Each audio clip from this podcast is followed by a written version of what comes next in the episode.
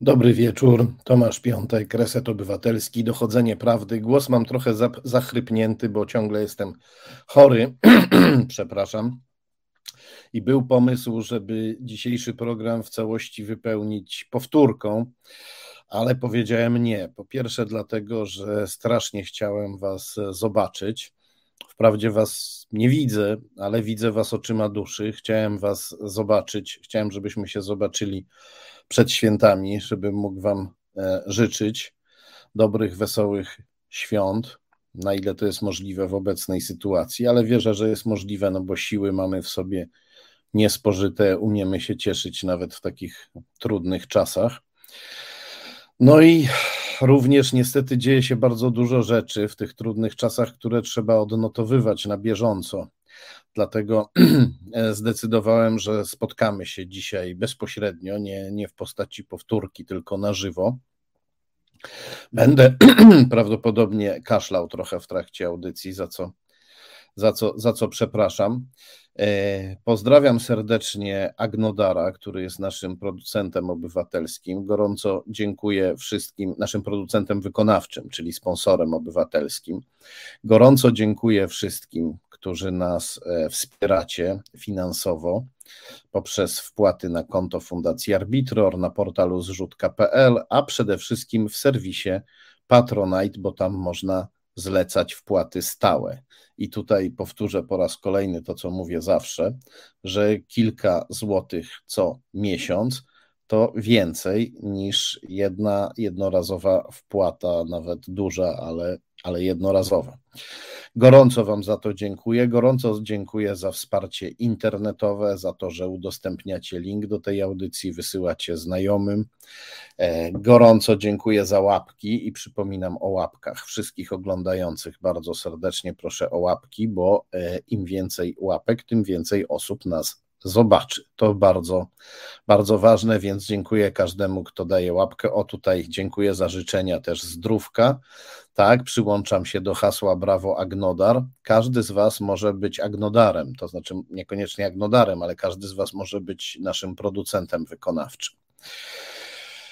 Wielkie dzięki i gorąco zachęcam, żeby tę transmisję dzisiejszą i teraz, i później e, udostępniać, bo powiemy trochę ważnych rzeczy, o których się w mediach mainstreamowych jeszcze nie do końca mówi, albo się w ogóle nie mówi. Zacznijmy od tego, o czym się już częściowo mówi. Bardzo dużo mówi się o tym, że w Komisji do Spraw Likwidacji WSI e, utworzonej przez e, Macierewicza, utworzonej z inicjatywy Macierewicza w 2006 roku, znalazł się Tomasz L., który później okazał się być rosyjskim szpiegiem. Okazał się być podejrzany o szpiegostwo na rzecz Rosji. Może tak, nie przesądzajmy, dopóki tego nie przesądzi niezawisły, niezawisły sąd. O tym się bardzo Dużo mówi i słusznie. Mniej się mówi o tym, e, co się działo w Komisji do Spraw Weryfikacji WSI, bo przypominam, był WSI, czyli Wojskowe Służby Informacyjne, to był wywiad i kontrwywiad polskiej armii, e, który Macierewicz zlikwidował, właściwie zniszczył. I e, w tym jakby niszczeniem, likwidacją, rozbieraniem na drobne kawałki tego wywiadu i kontrwywiadu zajmowały się dwie komisje. Komisja likwidacyjna, którą kierował Sławomir Cęckiewicz, prawa ręka Macierewicza, pisowski propagandista, pseudohistoryk i komisja weryfikacyjna, którą kierował sam Antoni Macierewicz. Dużo się ostatnio mówiło o komisji do spraw likwidacji, o komisji likwidacyjnej, którą kierował Cęckiewicz. My teraz spróbujemy policzyć wszystkie e, osoby o niebezpiecznych powiązaniach, które znalazły się w tej drugiej komisji, w komisji weryfikacyjnej, którą kierował Macierewicz bezpośrednio i którą on tworzył już, jakby to powiedzieć, zupełnie własnymi rękami, bez pośrednictwa Sławomira Cęckiewicza. Ja oczywiście niestety założę okulary, bo mm, pracując nad tymi, badając te powiązania, pracując nad tymi sprawami, nabawiłem się takiej potężnej dalekowzroczności, nie, dalekowictwa, o tak, przepraszam, nabawiłem się dalekowictwa. Dalekowzroczny to ja nie jestem, bo gdybym był dalekowzroczny, to bym się zajął pisaniem książek o Macierewiczu już w 2010. a tego nie robiłem, wolałem się z niego podśmiewać, jak wielu z nas i, i, i, i, tego, i tego żałuję. Poproszę naszego dzielnego realizatora Marcina o pierwszy skan. To jest e, skan e, z Wikipedii. To e, od razu przyznaję, bo tam jest to najbardziej klarownie wyłożone, ale gdyby ktoś nie dowierzał Wikipedii, to te informacje zawarte w Wikipedii może sobie w różnych źródłach potwierdzić. Mamy tutaj, czytamy tutaj skład komisji weryfikacyjnej do spraw WSI. Czytamy, że Antoni Macierewicz był przewodniczącym. Czytamy, że zasiadali w niej też e, Leszek Sykulski, Tomasz Szatkowski, Piotr Bączek, Martin Bożek, Mariusz Marasek, Adam e, Taracha, Marcin Gugulski, e, Marek Utracki, to bohaterowie naszego dzisiejszego e, wieczoru. Pojawią się też nazwiska Michała Bichniewicza, Leszka Pietrzaka, Tadeusza Witkowskiego, Piotra Wojciechowskiego, to też ważna postać. No i odnotujmy, że w komisji zasiadał także Piotr Naimski, który jest jednym z bohaterów tej książki, książki Macierewicz, jak to się stało, gdzie są opisane dziwne relacje Piotra Naimskiego e, z komunistyczną służbą bezpieczeństwa, która pozwoliła mu e, wyjechać do Stanów Zjednoczonych, a potem po kryjomu e, tajemniczo wrócić. Nie wiadomo, jak Naimski wrócił do kraju w 1984 roku, omijając e, posterunki wojsk ochrony pogranicza, które wówczas pełniły rolę dzisiejszej Straży Granicznej. To jest w książce, to jest w książce opisane. Ale my się dzisiaj zajmiemy innymi bohaterami, którzy nie byli e, tak dokładnie opisani, jak udało się opisać Naimskiego dzięki, e, dzięki temu, że sprawdziłem e, teczkę paszportową, nie tylko teczkę paszportową, sprawdziłem teczkę prowadzoną przez wywiad zagraniczny PRL dotyczącą Piotra Naimskiego. Ona jest bardzo ciekawa i w tej książce jest opisana. Tu warto dodać, że Naimski był zawsze w rządach PiS specjalistą do spraw energetyki i decyzje, które podejmował, z reguły były korzystne dla Rosji, o czym już wielokrotnie tutaj mówiliśmy. Ale my przejdźmy do mniej może znanego bohatera, do mniej może znanego członka komisji weryfikacyjnej e, do spraw WSI utworzonej i kierowanej przez Macierewicza. E, to bohater, o którym E, już wspominaliśmy, ale warto go przypomnieć, bo media głównego nurtu mało o nim mówią. Poproszę o kolejny skan. To Leszek Sykulski, samozwańczy ekspert od geopolityki. Widzieliśmy jego nazwisko w składzie członków komisji e, e, do spraw WSI utworzonej i kierowanej przez Macierewicza. Pan Sykulski, współpracownik Macierewicza w tej komisji, służy Rosji całkiem jawnie. Ten skan, który widzimy, to jest e, e, wywiad z ambasadorem Rosji, który Sykulski zamieścił w serwisie YouTube w kwietniu tego roku, czyli dwa miesiące po najeździe Putina na Ukrainę. To chyba nie wymaga komentarza. Poproszę o kolejny skan. Ponieważ tak się składa, że wśród bohaterów, wśród członków, bohaterów dzisiejszego wieczora, wśród członków komisji weryfikacyjnej do spraw WSI, e, e, kierowanej i utworzonej przez Macierewicza, znalazł się także Bartosz Kownacki. Widzimy jego tutaj twarz na dole tego skanu, który pokazałem, który właśnie oglądamy. Kownacki był później zastępcą Macierewicza jako wiceminister obrony narodowej. E, Macierewicz wziął go do MON w 2015 roku, gdy został ministrem. To, co widzimy, to jest e, artykuł e, najbardziej chyba poważnej i cenionej gazety na e, kontynencie europejskim, czyli Frankfurter Allgemeine Zeitung. Ten artykuł napisał znakomity dziennikarz Konrad Schuller. E, on się nazywa Die Moskau Reise des Herrn Kownacki, czyli e, moskiewska podróż pana Kownackiego. I to jest o tym, jak Bartosz Kownacki w 2012 roku pojechał do Rosji w roli tak zwanego obserwatora zagranicznego który e, przyglądał się e, wyborom prezydenckim w Rosji. Wybory te wygrał oczywiście Putin, nikt inny nie mógł ich wygrać. Te wybory były farsą, a obecność takich osób jak Kownacki pozwalała rosyjskiemu reżimowi uwiarygadniać te, e, te wybory, tę farsę wyborczą w oczach poddanych reżimu. Skoro przyjeżdżają obserwatorzy zagraniczni i nie protestują, to znaczy, że świat uznaje nasze pseudowybory. Tak mogli e, wnioskować e, Rosjanie. I mm, tę przysługę pan Kownacki e, rosyjskiemu reżimowi oddał nie przypadkiem, ponieważ pojechał do Rosji z ramienia organizacji ECAG, Europejskie Centrum Analiz Geopolitycznych, założonej przez Mateusza Piskorskiego, oskarżonego o szpiegostwo na rzecz Rosji i Chin, jawnie prokremlowskiego założyciela równie prokremlowskiej, jawnie prokremlowskiej partii, e, partii Zmiana. Po powrocie do Polski Kownacki posunął się nawet do tego, że chwalił niektóre procedury wyborcze w Rosji jako bardziej demokratyczne niż, e, niż w Polsce. Dobrze. To przejdźmy do następnego członka Komisji e, do Spraw Weryfikacji WSI, założonej i utworzonej przez Macierewicza. Poproszę o kolejny skan. Mamy tu zdjęcie Macierewicza, nie mamy zdjęcia tego e, bohatera, bo jego zdjęcie znaleźć jest trudniej. Ten bohater, ten członek Komisji do Spraw WSI nazywa się e, Marek Utracki.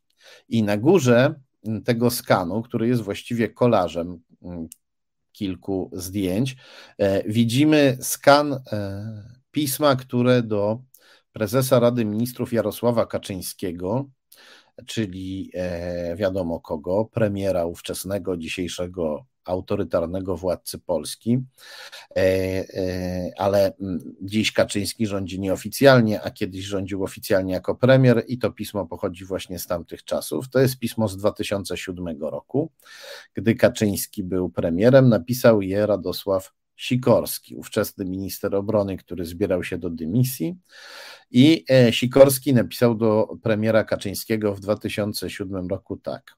Szanowny panie premierze, uprzejmie informuję, że w związku z nierozliczeniem się przez byłego podsekretarza stanu w MON pana Antoniego Macierewicza oraz jego nieetatowego sekretarza pana Marka Utrackiego z 12 dokumentów tajnych, poufnych i zastrzeżonych, w tym dokumentów e, MON, zostało złożone w Naczelnej Prokuraturze Wojskowej zawiadomienie o możliwości popełnienia przestępstwa. Jak wiemy, Macierewicz się z tego wymigał, e, nie został uznany za przestępcę. Macierewicz umie sobie radzić niestety z sądami i wymigał się od tych e, zarzutów bardzo groźnie brzmiących. Również pan Marek Utracki, nieetatowy sekretarz ministra Macierewicza, E,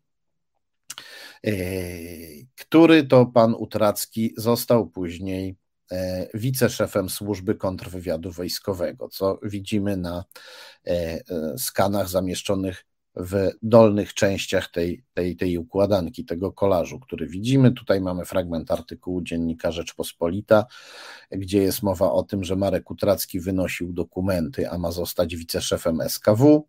A po prawej stronie jest fragment e, strony internetowej Służby Kontrwywiadu Wojskowego, gdzie czytamy, że szefem tej służby jest pułkownik e, Maciej Szpanowski, a jego zastępcą na samym dole czytamy jest pułkownik Marek Utracki. E, zatem takiego mamy e, wiceszefa naszego kontrwywiadu wojskowego. Ale na tym nie koniec, jeśli chodzi o pana Marka Utrackiego. Poproszę o kolejny skan. To jest skan z serwisu rejestr IO opartego na Krajowym Rejestrze Sądowym, gdzie czytamy, że pan Marek Utracki zasiadał e, w Radzie Nadzorczej firmy Dziedzictwo Polskie. Prezesem zarządu i współwłaścicielem tej firmy był Antoni Macierewicz. Czytamy o tym na samym dole a Marek Utracki był w Radzie Nadzorczej tej firmy Dziedzictwo Polskie. No i przypomnijmy sobie, jak ta firma Dziedzictwo Polskie pozyskiwała pieniądze. Poproszę o kolejny skan, to fragment artykułu Gazety Wyborczej.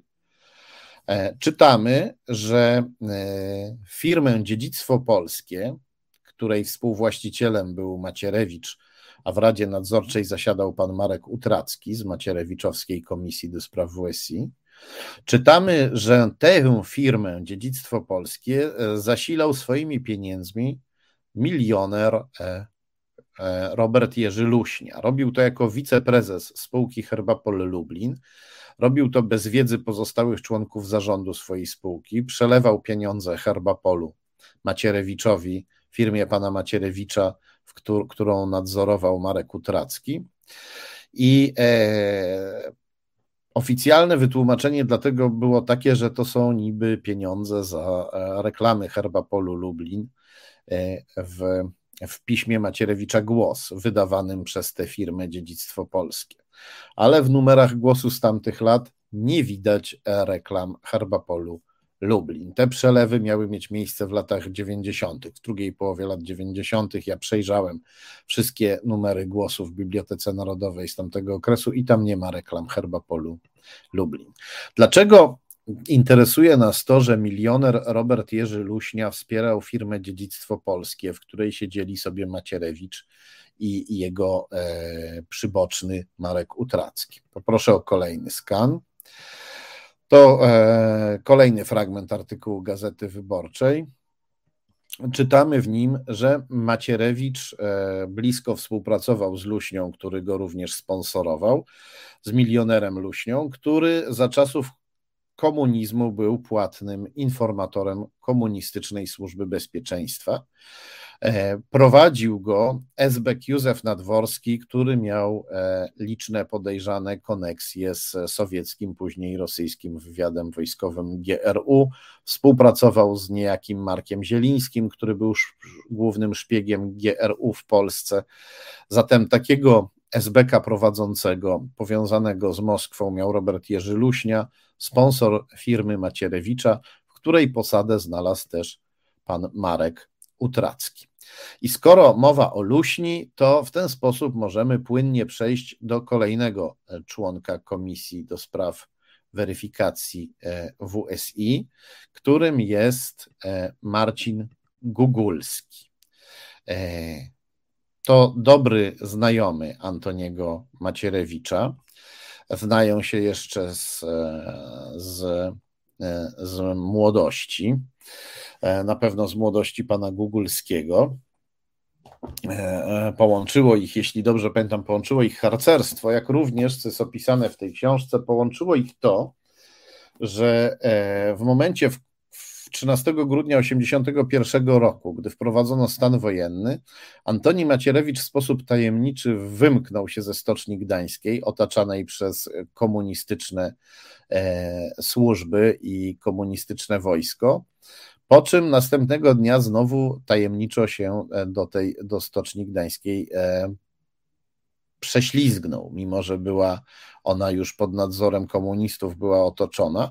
A co robił e, w nocy, kiedy wyszedł i zanim do Stoczni Gdańskiej wrócił? Otóż miał wtedy, jest taka, taka, taka krąży opowieść szerzona przez Macierewicza, miał wtedy przebywać w mieszkaniu Marcina Gugulskiego. Dlaczego poszedł do Gugulskiego? Dlaczego uciekł ze stoczni? Dlaczego do stoczni później wrócił? Co robił wtedy u Gugulskiego i czy na pewno był z Gugulskim? Tego, tego do końca nie wiemy. Ale e, wspomniałem o Gugulskim, wspominając Gugulskiego, powiedziałem, że Gugulski też łączy się z Luśnią e, i zaraz się dowiemy jak. Poproszę o kolejny skan. Otóż Marcin Gugulski, bliski przyjaciel Macierewicza i członek komisji, e, Macierewiczowskiej Komisji do Spraw Weryfikacji WSI, jak widzimy na tym skanie z serwisu Rejestr IO, zasiadał w Radzie Nadzorczej e, Fundacji Głos. Fundacji Głos, w której e, Radzie Nadzorczej, no w Radzie, to jest on, organ nadzoru, w Fundacji się nie mówi na to Rada Nadzorcza, mówi się po prostu Rada. Więc w Radzie Fundacji Głos zasiadał Marcin Gugulski razem z Antonim Macierewiczem, a prezesem zarządu fundacji był Robert Luśnia, tajemniczy milioner z Lublina, wcześniej e, w latach 80. działający w Warszawie konfident E, komunistycznej służby bezpieczeństwa prowadzony przez esbeków współdziałających z sowieckim, później rosyjskim wywiadem wojskowym GRU. E, kogo jeszcze znajdujemy w Komisji do Spraw Weryfikacji WSI, utworzonej i kierowanej przez Macierewicza? Znajdujemy Tomasza Szatkowskiego, którego Macierewicz w 2015 roku, podobnie jak pana Kownackiego, uczynił swoim zastępcą w Ministerstwie Obrony Narodowej. Do czego ministrowi Macierewiczowi służył wiceminister Szatkowski? Poproszę o kolejny skan. To fragment innego artykułu Gazety Wyborczej. Czytamy w nim, że e, Antoni Macierewicz wysyłał Tomasza Szatkowskiego do Stanów Zjednoczonych, aby ten spotykał się e, z kongresmenem z Kalifornii, Dayną Rara Bakerem, który jest E, słynny w Stanach Zjednoczonych jako przyjaciel rosyjskiego dyktatora Władimira Putina. Rara Baker bronił Rosji, twierdził, że ona ma prawo do Krymu. Rara Baker spotykał się z e, byłym funkcjonariuszem rosyjskich wojskowych służb specjalnych, spotykał się z rosyjskimi lobbystami i robił to nawet po tym, jak FBI ostrzegło kongresmena, że Rosjanie próbują go zwerbować i odradzało mu takie spotkania. No a przede wszystkim kongresmen Ray Baker spotykał się też z samym Putinem, chwalił się, że zna go od początku lat 90., że siłowali się wtedy na rękę, kiedy Rara Baker pojechał do Rosji i e, zakwitła wówczas między nimi e, męska przyjaźń. E, ale nie tylko dlatego pan Tomasz Szatkowski, kolejny członek e, Komisji do Spraw Weryfikacji WSI kierowanej i utworzonej przez Macierewicza, nas interesuje. Pan Szatkowski nas interesuje z jeszcze jednego względu. Poproszę o kolejny skan. To tym, tym razem widzimy fragment artykułu Gazety Rzeczpospolita. Artykuł się odnosi do tekstu Frankfurter Allgemeine Zeitung nie do tego, którego widzieliśmy, ale do innego tekstu, ponieważ Frankfurter Allgemeine Zeitung e, co jakiś czas pisze o rosyjskich związkach Macierewicza i jego ludzi. E, czytamy tutaj, że niemiecka gazeta, e, wymieniając członków rosyjskiej sieci wokół Macierewicza, wymieniła też Tomasza Szatkowskiego oraz Jacka Kotasa, Grzegorza Kwaśniaka i pułkownika Krzysztofa Gaja, z Fundacji Narodowe Centrum Studiów Strategicznych. Dlaczego wymieniła ich razem? Dlatego, że Tomasz Szatkowski i Jacek Kotas wspólnie tworzyli tę fundację. Gdy pan Szatkowski poszedł do Ministerstwa Obrony na zastępcę Macierewicza, Jacek Kotas został prezesem E, Fundacji Narodowe Centrum Studiów Strategicznych.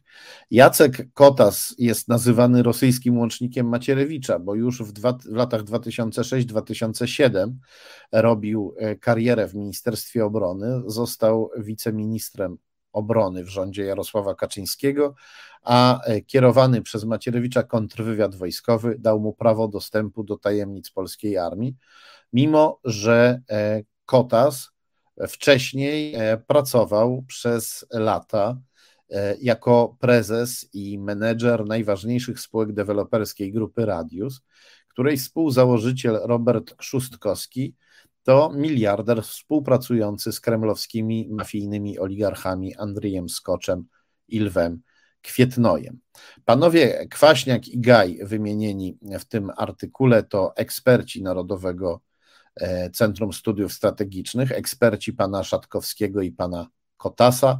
Pan Kwaśniak publicznie twierdził, że NATO nas nie obroni przed Rosją, podważał nasze zaufanie do e, NATO, a wszyscy dzisiaj widzimy, gdzie byśmy byli w czasie wojny na Ukrainie, gdyby nie NATO. NATO jest naszą jedyną w tym momencie osłoną przed Rosją. A pułkownik Krzysztof Gaj, zapewne Wam znany, to człowiek, który pisał publicznie, że popiera Putina E, i jego walkę z ukraińskimi faszystami. To człowiek, który pisał na Facebooku, że chciałby patrzeć na stu zabitych Ukraińców co rano. To jest człowiek, z którym e, wygrałem prawomocnie w sądzie karnym, podobnie jak z panem Kotasem, z którym wygrałem prawomocnie w sądzie karnym i cywilnym, ponieważ Kotas i Gaj pozwali mnie, gdy e, opublikowałem informacje o ich rosyjskich rosyjskich powiązaniach. E, o Szustkowskim wspomina też ten artykuł e, e, o, miliarderze Szustkowskim związanym z Rosją i o jego oligarchach przyjaciołach, współpracownikach, patronach, protektorach z Rosji. Wspomina również artykuł Rzeczpospolitej, który właśnie oglądamy.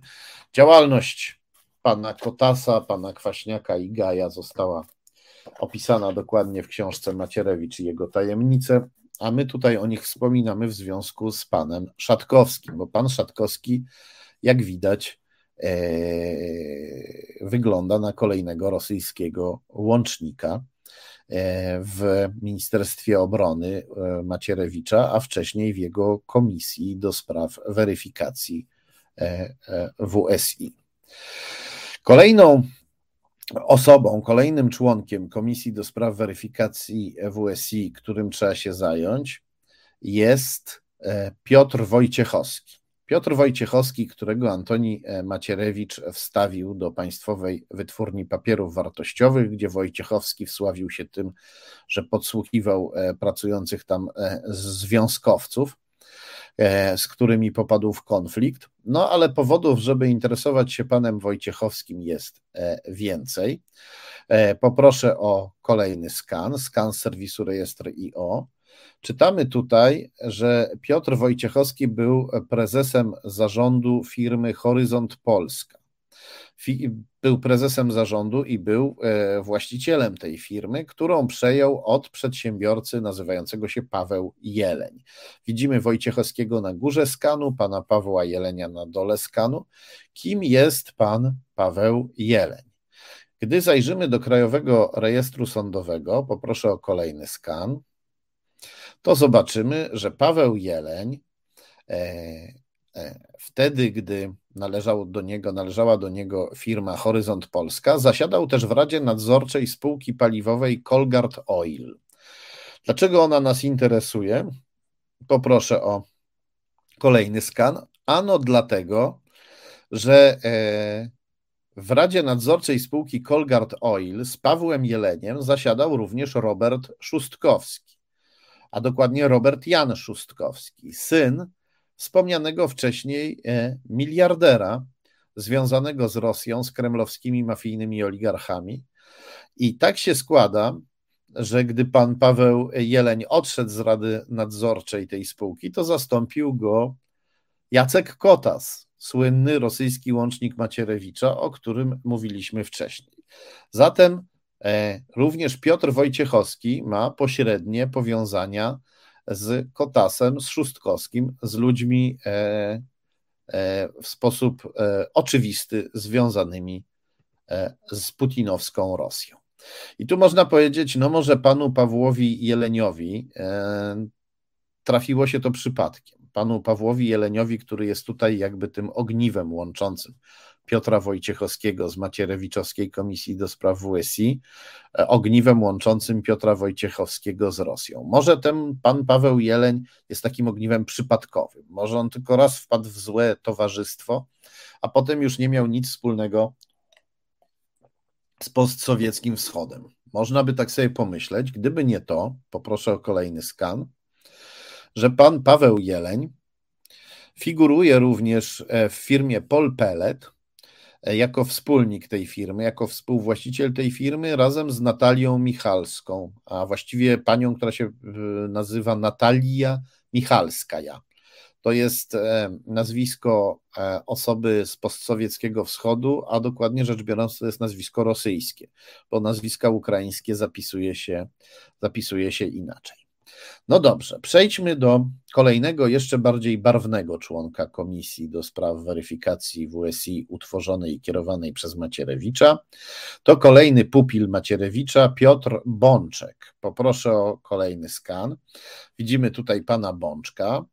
E, to jest fragment artykułu Newsweeka o Bączku. Ten mm, artykuł ma dość osobliwy tytuł Gra wywiadów Polska martwa wiewiórka i nowy szef SKW. Dlaczego? Otóż dlatego, że pan Bączek, który mieszkał sobie w Warce jako członek komisji do spraw weryfikacji WSI, dojeżdżał do Warszawy z Warki. Pan e, Bączek pewnego dnia, wracając do domu, e, w płocie, na płocie swojej willi znalazł martwą wiewiórkę. I stwierdził, że na pewno tę martwą wiewiórkę podrzucili mu wrogowie, po to, żeby się bał, po to, żeby myślał, że on też może umrzeć, tak jak ta wiewiórka. Pan Bączek najwyraźniej nie przyjmuje do wiadomości, że wiewiórki czasem umierają śmiercią naturalną, że wiewiórka uciekając na przykład przed kotem mogła się w, plot, w płot e, zaplątać. Pan, e, e, pan Bączek najwyraźniej w, no, myśli w sposób dosyć szczególny albo po prostu udaje idiotę, tak jak to robi zresztą wiele osób z otoczenia Macierewicza, tak jak e, sam Macierewicz nieraz udaje szaleńca. E, tu się chciałoby pośmiać z głupich pisowców, ale niestety musimy pamiętać, że oni nie są głupi. Przeważnie bardzo dobrze udają głupich, gdy jest im to na rękę. Dlaczego mówimy o panu Bączku? Bo jakby wsławił się nie tylko martwą wiewiórką. Poproszę o kolejny skan. To, są, to jest kilka fragmentów artykułu z Gazety Wyborczej i oświadczenia, które pan e, Bączek opublikował w 2017 roku, na przełomie 2017 i 2018 roku. Otóż e, chodzi znowu o pana Jacka Kotasa. Kiedy ujawniłem, że wiceminister obrony w rządzie Jarosława Kaczyńskiego, Jacek Kotas, Został, e, został wiceministrem obrony e, w rządzie PiS e, i został dopuszczony, uzyskał prawo dostępu do tajemnic polskiej armii.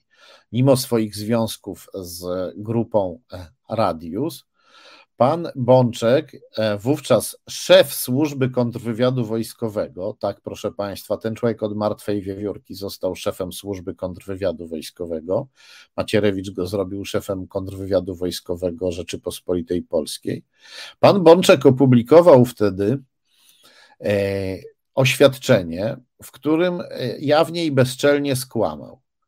W tym oświadczeniu napisał, że e, Jacek Kotas, gdy został wiceministrem obrony i gdy został dopuszczony do tajemnic, do tajemnic polskiej armii, do tajemnic, e, e, do dokumentów tajnych, poufnych, zastrzeżonych, pan Bączek wydał wtedy kłamliwe oświadczenie, w którym napisał, że Jacek Kotas, to czym przepraszam, że, żebyśmy się nie pomylili, w 2017, że jaka była, jaka była kolejność czasowa? W 2007 roku pan Kotas zostaje wiceministrem obrony e, i zostaje dopuszczony do tajemnic polskiej armii.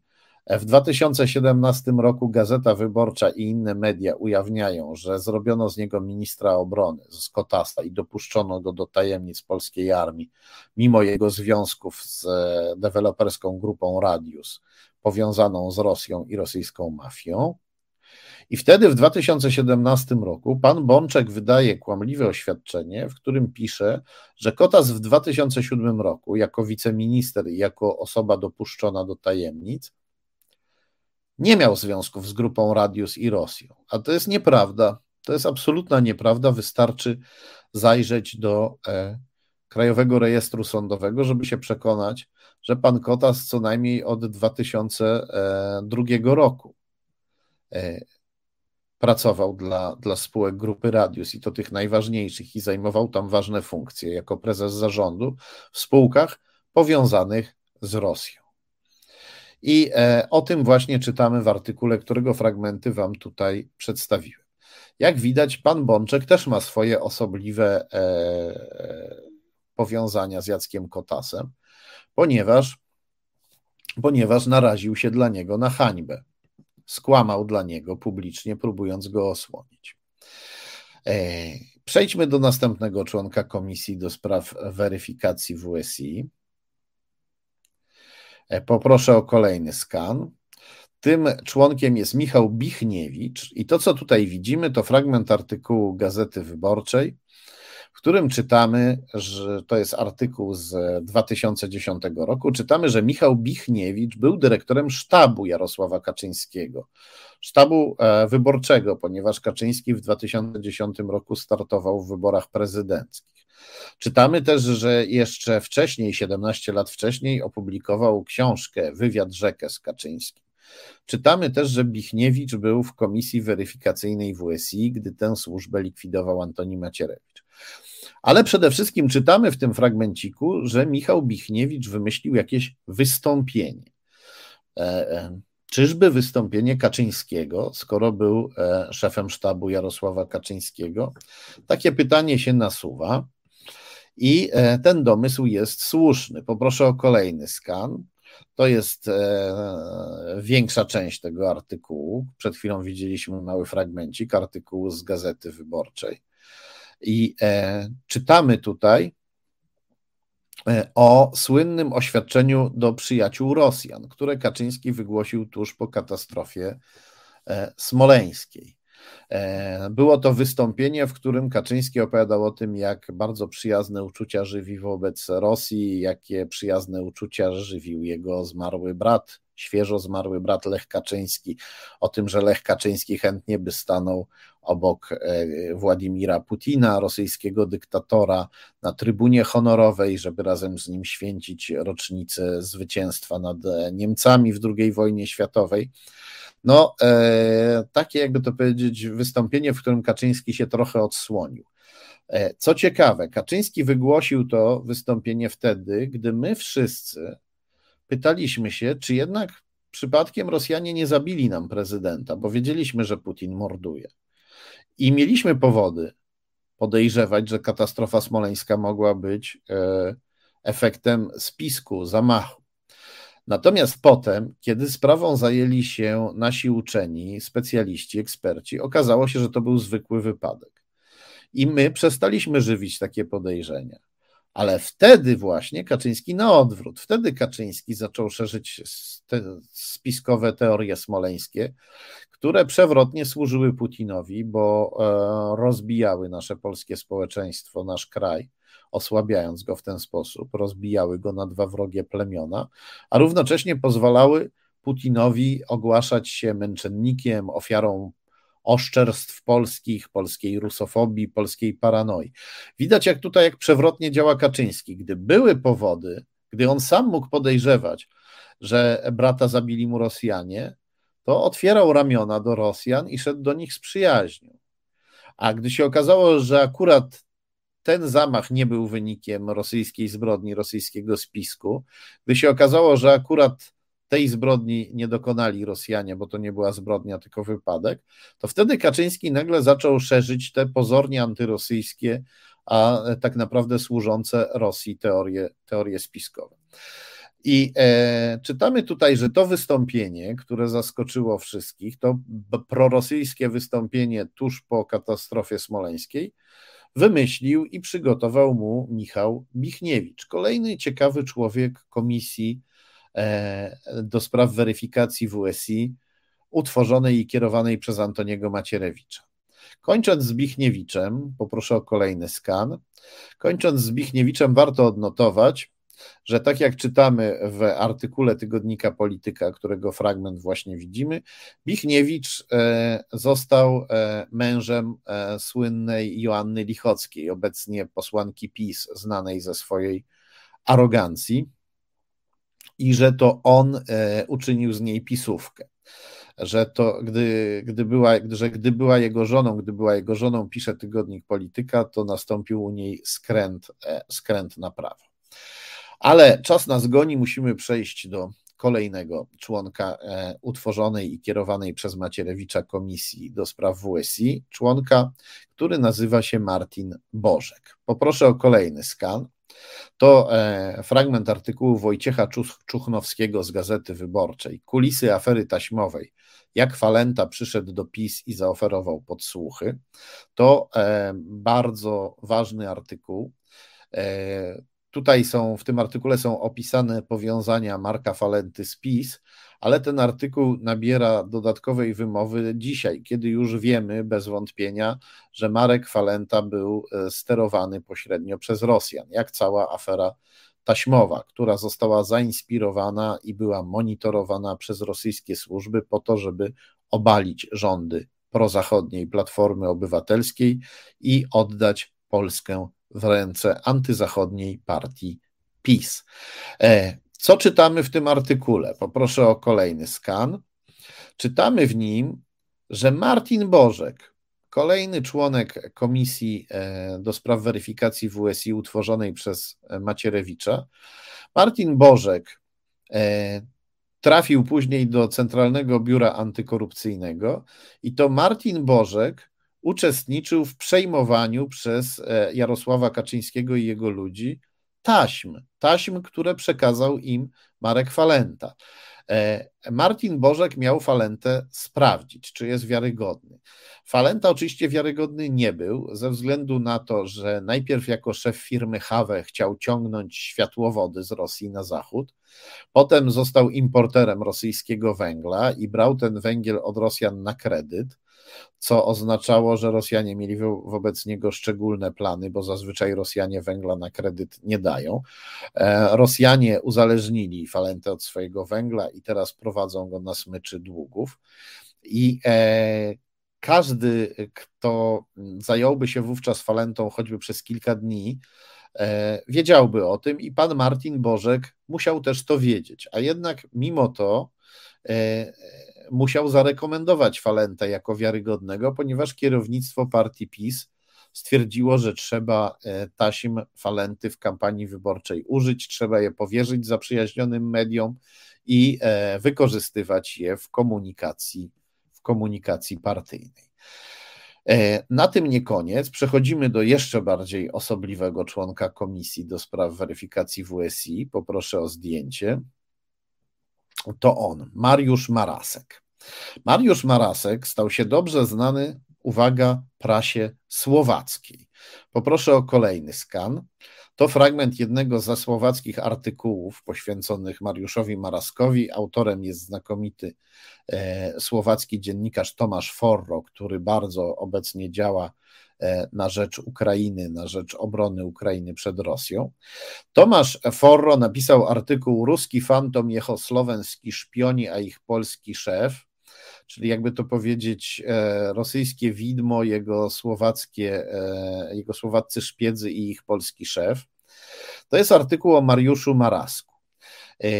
O co chodzi? Chodzi o to, że Mariusz Marasek E, został mianowany przez Macierewicza w 2015 roku, został mianowany nowym szefem e, polskiego, e, nie polskiego, nowym szefem natowskiego Centrum Eksperckiego, Centrum Eksperckiego Kontrwywiadu NATO.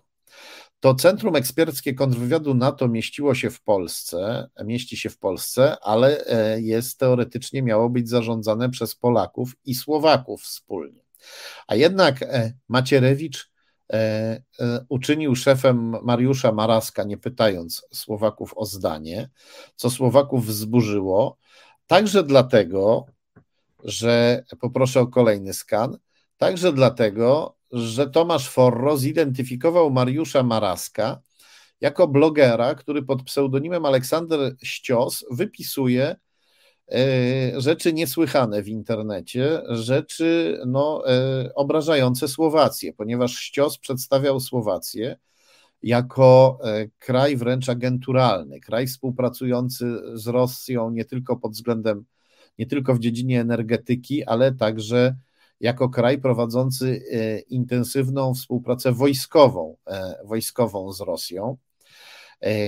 Więc nic dziwnego, że e, mianowanie Maraska na takie stanowisko, na stanowisko polsko-słowackiego, na stanowisko szefa polsko-słowackiego Centrum Eksperckiego Kontrwywiadu NATO stanowiło dla Słowaków podwójny, jeśli nie potrójny e, policzek.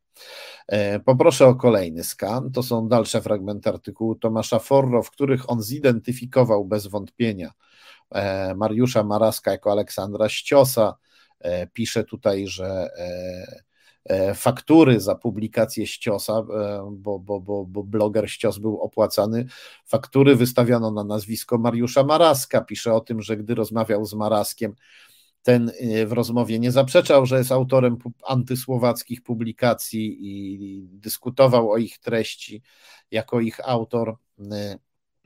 Bardzo ciekawy artykuł, bardzo ciekawa sprawa. E, nie tylko ze względu na relacje polsko-słowackie i nie, nie tylko ze względu na to, że Macierewicz i jego ludzie znani są e, z działania polegającego na wołaniu łapaj złodzieja. Jak, to, jak wiemy, e, złodziej najczęściej woła łap, łapać złodzieja i oni też to robią. Oni próbują tuszować swoje rosyjskie powiązania, oskarżając wszystkich innych o rosyjskie powiązania. To jest interesujące dlatego, że e, mianowanie Maraska szefem Centrum Eksperckiego Kontrwywiadu NATO i obrażanie przy tym Słowaków miało uzasadnić, dlaczego Macierewicz e, przejął e, Centrum Eksperckie Kontrwywiadu NATO, nie oglądając się na NATO i nie oglądając się na naszych słowackich sojuszników, dlaczego się tam później włamał. Pamiętamy tę historię z końca 2015 roku, kiedy Macierewicz posłał tam e, między innymi e, swojego słynnego rzecznika Bartłomieja Misiewicza, kiedy włamał się złomem do tej placówki. A dlaczego się do niej włamał? Tutaj rąbka tajemnicy uchyla były szef naszego kontrwywiadu wojskowego generał Pytel. Poproszę o kolejny skan. E, to jest fragment artykułu portalu tvn24.pl, który opisuje e, to, co powiedział generał Pytel na antenie telewizji TVN24. Generał Pytel powiedział, że e, Macierewicz kazał się swoim ludziom włamać do Centrum Eksperckiego Kontrwywiadu NATO i chciał je przejąć za wszelką cenę, także przy pomocy Maraska i jego antysłowackich kłamstw. Po co? Po to, żeby przejąć dokumenty, które tam się znajdowały, ponieważ Macierewicz bał się, że w Centrum Eksperckim Kontrwywiadu NATO są akta sprawy, akta dochodzenia, które toczyło się przeciwko Macierewiczowi. Dochodzenia e, prowadzonego przez kontrwywiad i dotyczącego podejrzanych powiązań Antoniego, Antoniego Macierewicza. E, to tyle o Mariuszu Marasku, kolejnym niezwykłym członku e, komisji do spraw weryfikacji WSI utworzonej i kierowanej przez Macierewicza. E, poproszę o kolejny skan. To jest skan serwisu rejestr IO. E, e, widzimy tutaj członków Rady Fundacji, która się nazywa pięknie Veritas et Scientia, czyli prawda i nauka po łacinie. Jest to fundacja związana z ojcem, ojcem, z, z księdzem, mm, z kaznodzieją, no powiedzmy z, z biznesmenem kaznodzieją Tadeuszem Rydzykiem, którego związki z Rosją i z komunistyczną służbą bezpieczeństwa e, opisaliśmy w dwóch tomach tej książki Rydzyk i Przyjaciele. Bardzo też polecam tę książkę. Widzimy, że e, w Radzie Fundacji e, związanej z Rydzykiem, a więc pośrednio też związanej z Rosją, zasiadają kolejni E, członkowie Komisji do Spraw e, Weryfikacji WSI, tacy jak Leszek Pietrzak i Tadeusz Witkowski. Widzimy też, że widzimy w tej komisji Mirosława Piotrowskiego, który był jedną z gwiazd ryzykowego Radia Maryja, później kandydował w wyborach prezydenckich. Widzimy też Jerzego Urbanowicza, który jest opisany w tej książce jako człowiek, który prowadził działalność dywersyjną, E, ponieważ pomagał Macierewiczowi tworzyć e, jego teorie na temat wszechobecności agentów, teorie, które, e, których Macierewicz używał po to, żeby rozpętać polowanie na czarownice, między innymi w sektorze E, łączności i cyberbezpieczeństwa, po to, żeby wywrócić do góry nogami nasze cyberbezpieczeństwo, po to, żebyśmy byli bezbronni wobec Rosji. W tym Macierewiczowi pomagał pan Jerzy Urbanowicz, którego tutaj widzimy, razem z członkami Macierewiczowskiej Komisji do Spraw WSI. O działalności Urbanowicza i Macierewicza w książce opowiada były wiceminister e, e, spraw wewnętrznych w rządzie Jarosława Kaczyńskiego. Piotr Piętak, który udzielił mi wywiadu na krótko przed śmiercią, wywiadu, w którym powiedział wszystko o e, niszczycielskiej, korzystnej dla Rosji działalności Macierewicza oraz pana Jerzego Urbanowicza, którego tutaj, którego tutaj e, widzimy. Dodajmy jeszcze na koniec, Poproszę o kolejny skan. Kończąc już cały ten wątek Komisji do Spraw Weryfikacji WSI, że w Fundacji Veritas et Scientia widzieliśmy przed chwilą również Marka Chodakiewicza. Mark Chodakiewicz to znany e, pisowski propagandista, pseudohistoryk, którego e, prace e, mają znamiona antysemityzmu. To również członek Institute of World Politics, organizacji eksperckiej, tak się, na, tak się nazywa, tak się prezentuje, działającej w Stanach Zjednoczonych i w Polsce. Po lewej stronie widzimy pana Chodakiewicza uśmiechniętego na stronie, oficjalnej stronie internetowej Institute of World Politics. A po prawej stronie widzimy e, fragment wywiadu z generałem Pytlem w Gazecie Wyborczej, gdzie Pytel przypomina, że w Institute of World Politics pracował, czy też współpracował z Institute of World Politics niejaki Peter Debins, amerykański żołnierz sił specjalnych pochodzenia rosyjskiego, który nagle przeobraził się w intelektualistę, wykładowcę i autora analiz na temat Rosji. Peter Debins, kolega pana Marka Chodakiewicza z ryzykowej fundacji, w której znajdujemy ludzi Macierewicza z jego komisji. Pan Peter Debins został później zdemaskowany jako szpieg kremlowskiego wywiadu wojskowego GRU.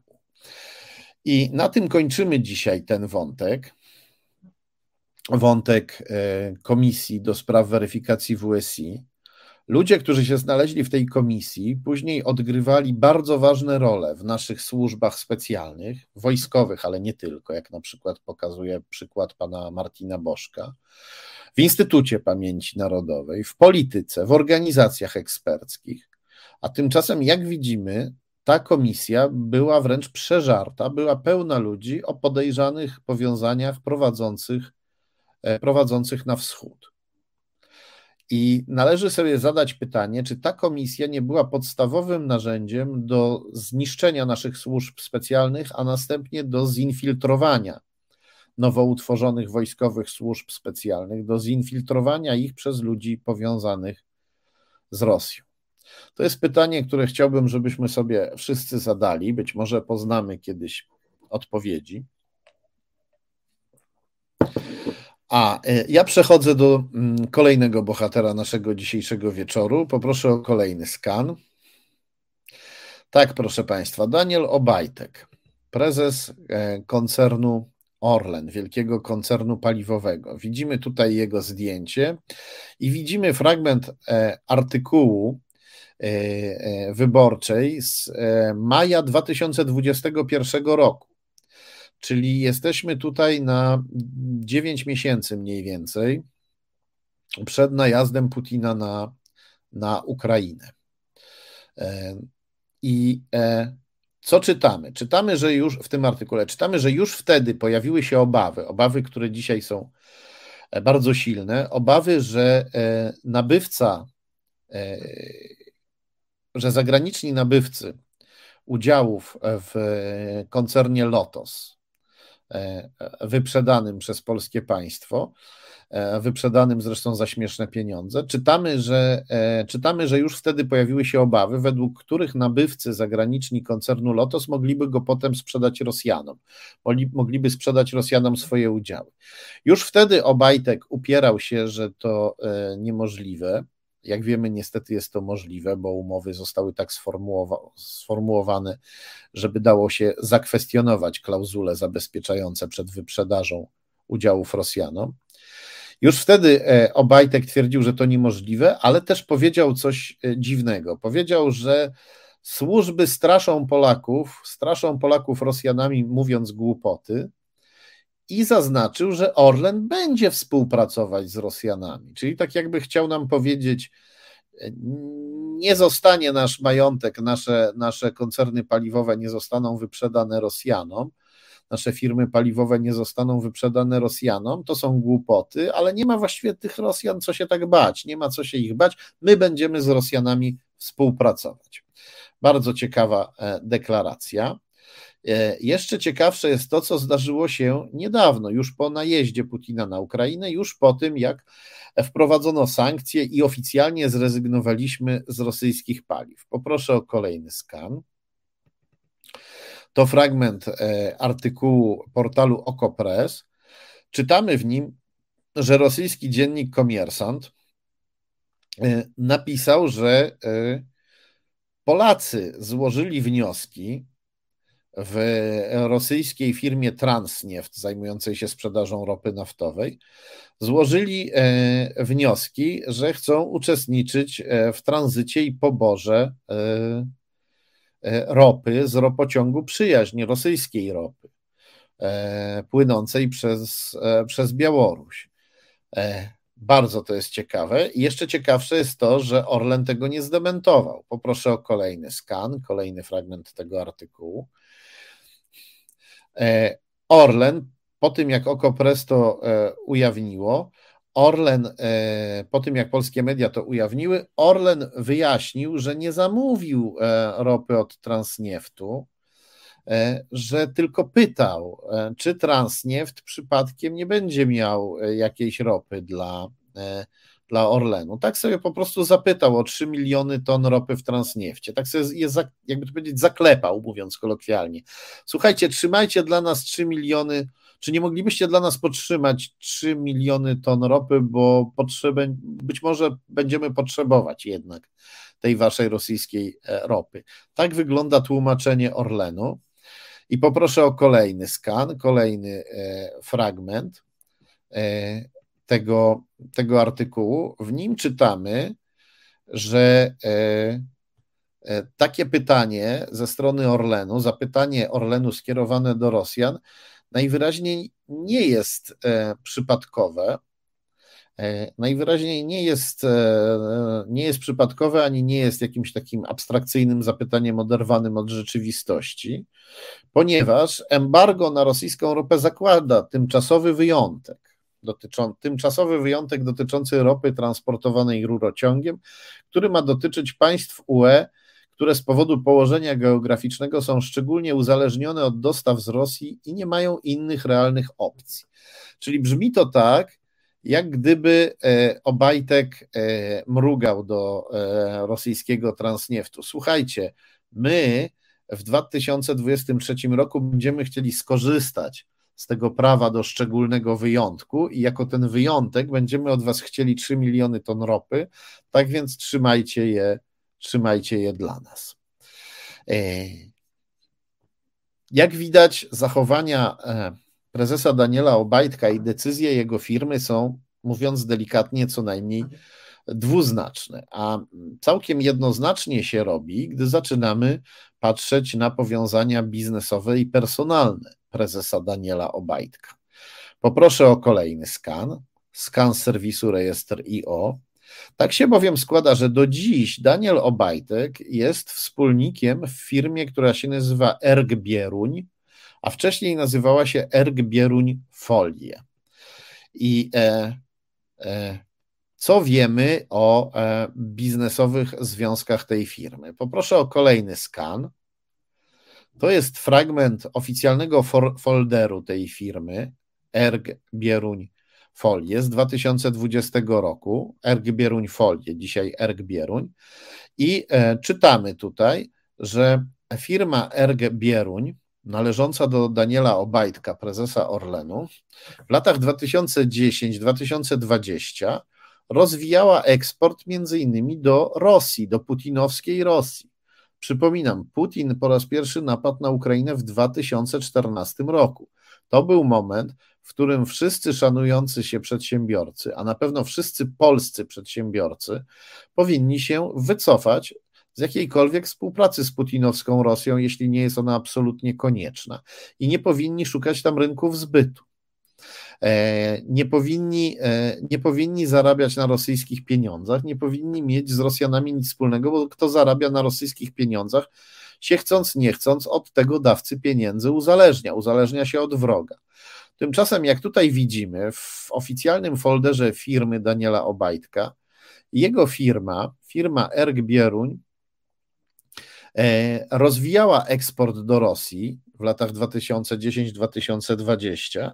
Widać to na tej mapce. Te strzałki, proszę Państwa, które widzicie, to nie ja je narysowałem. Czasem mi się zarzuca, że rysuję za dużo strzałek. Te strzałki narysował sam Daniel Obajtek i jego ludzie, kiedy tworzyli ten folder. Jedna z tych strzałek prowadzi prosto do Rosji.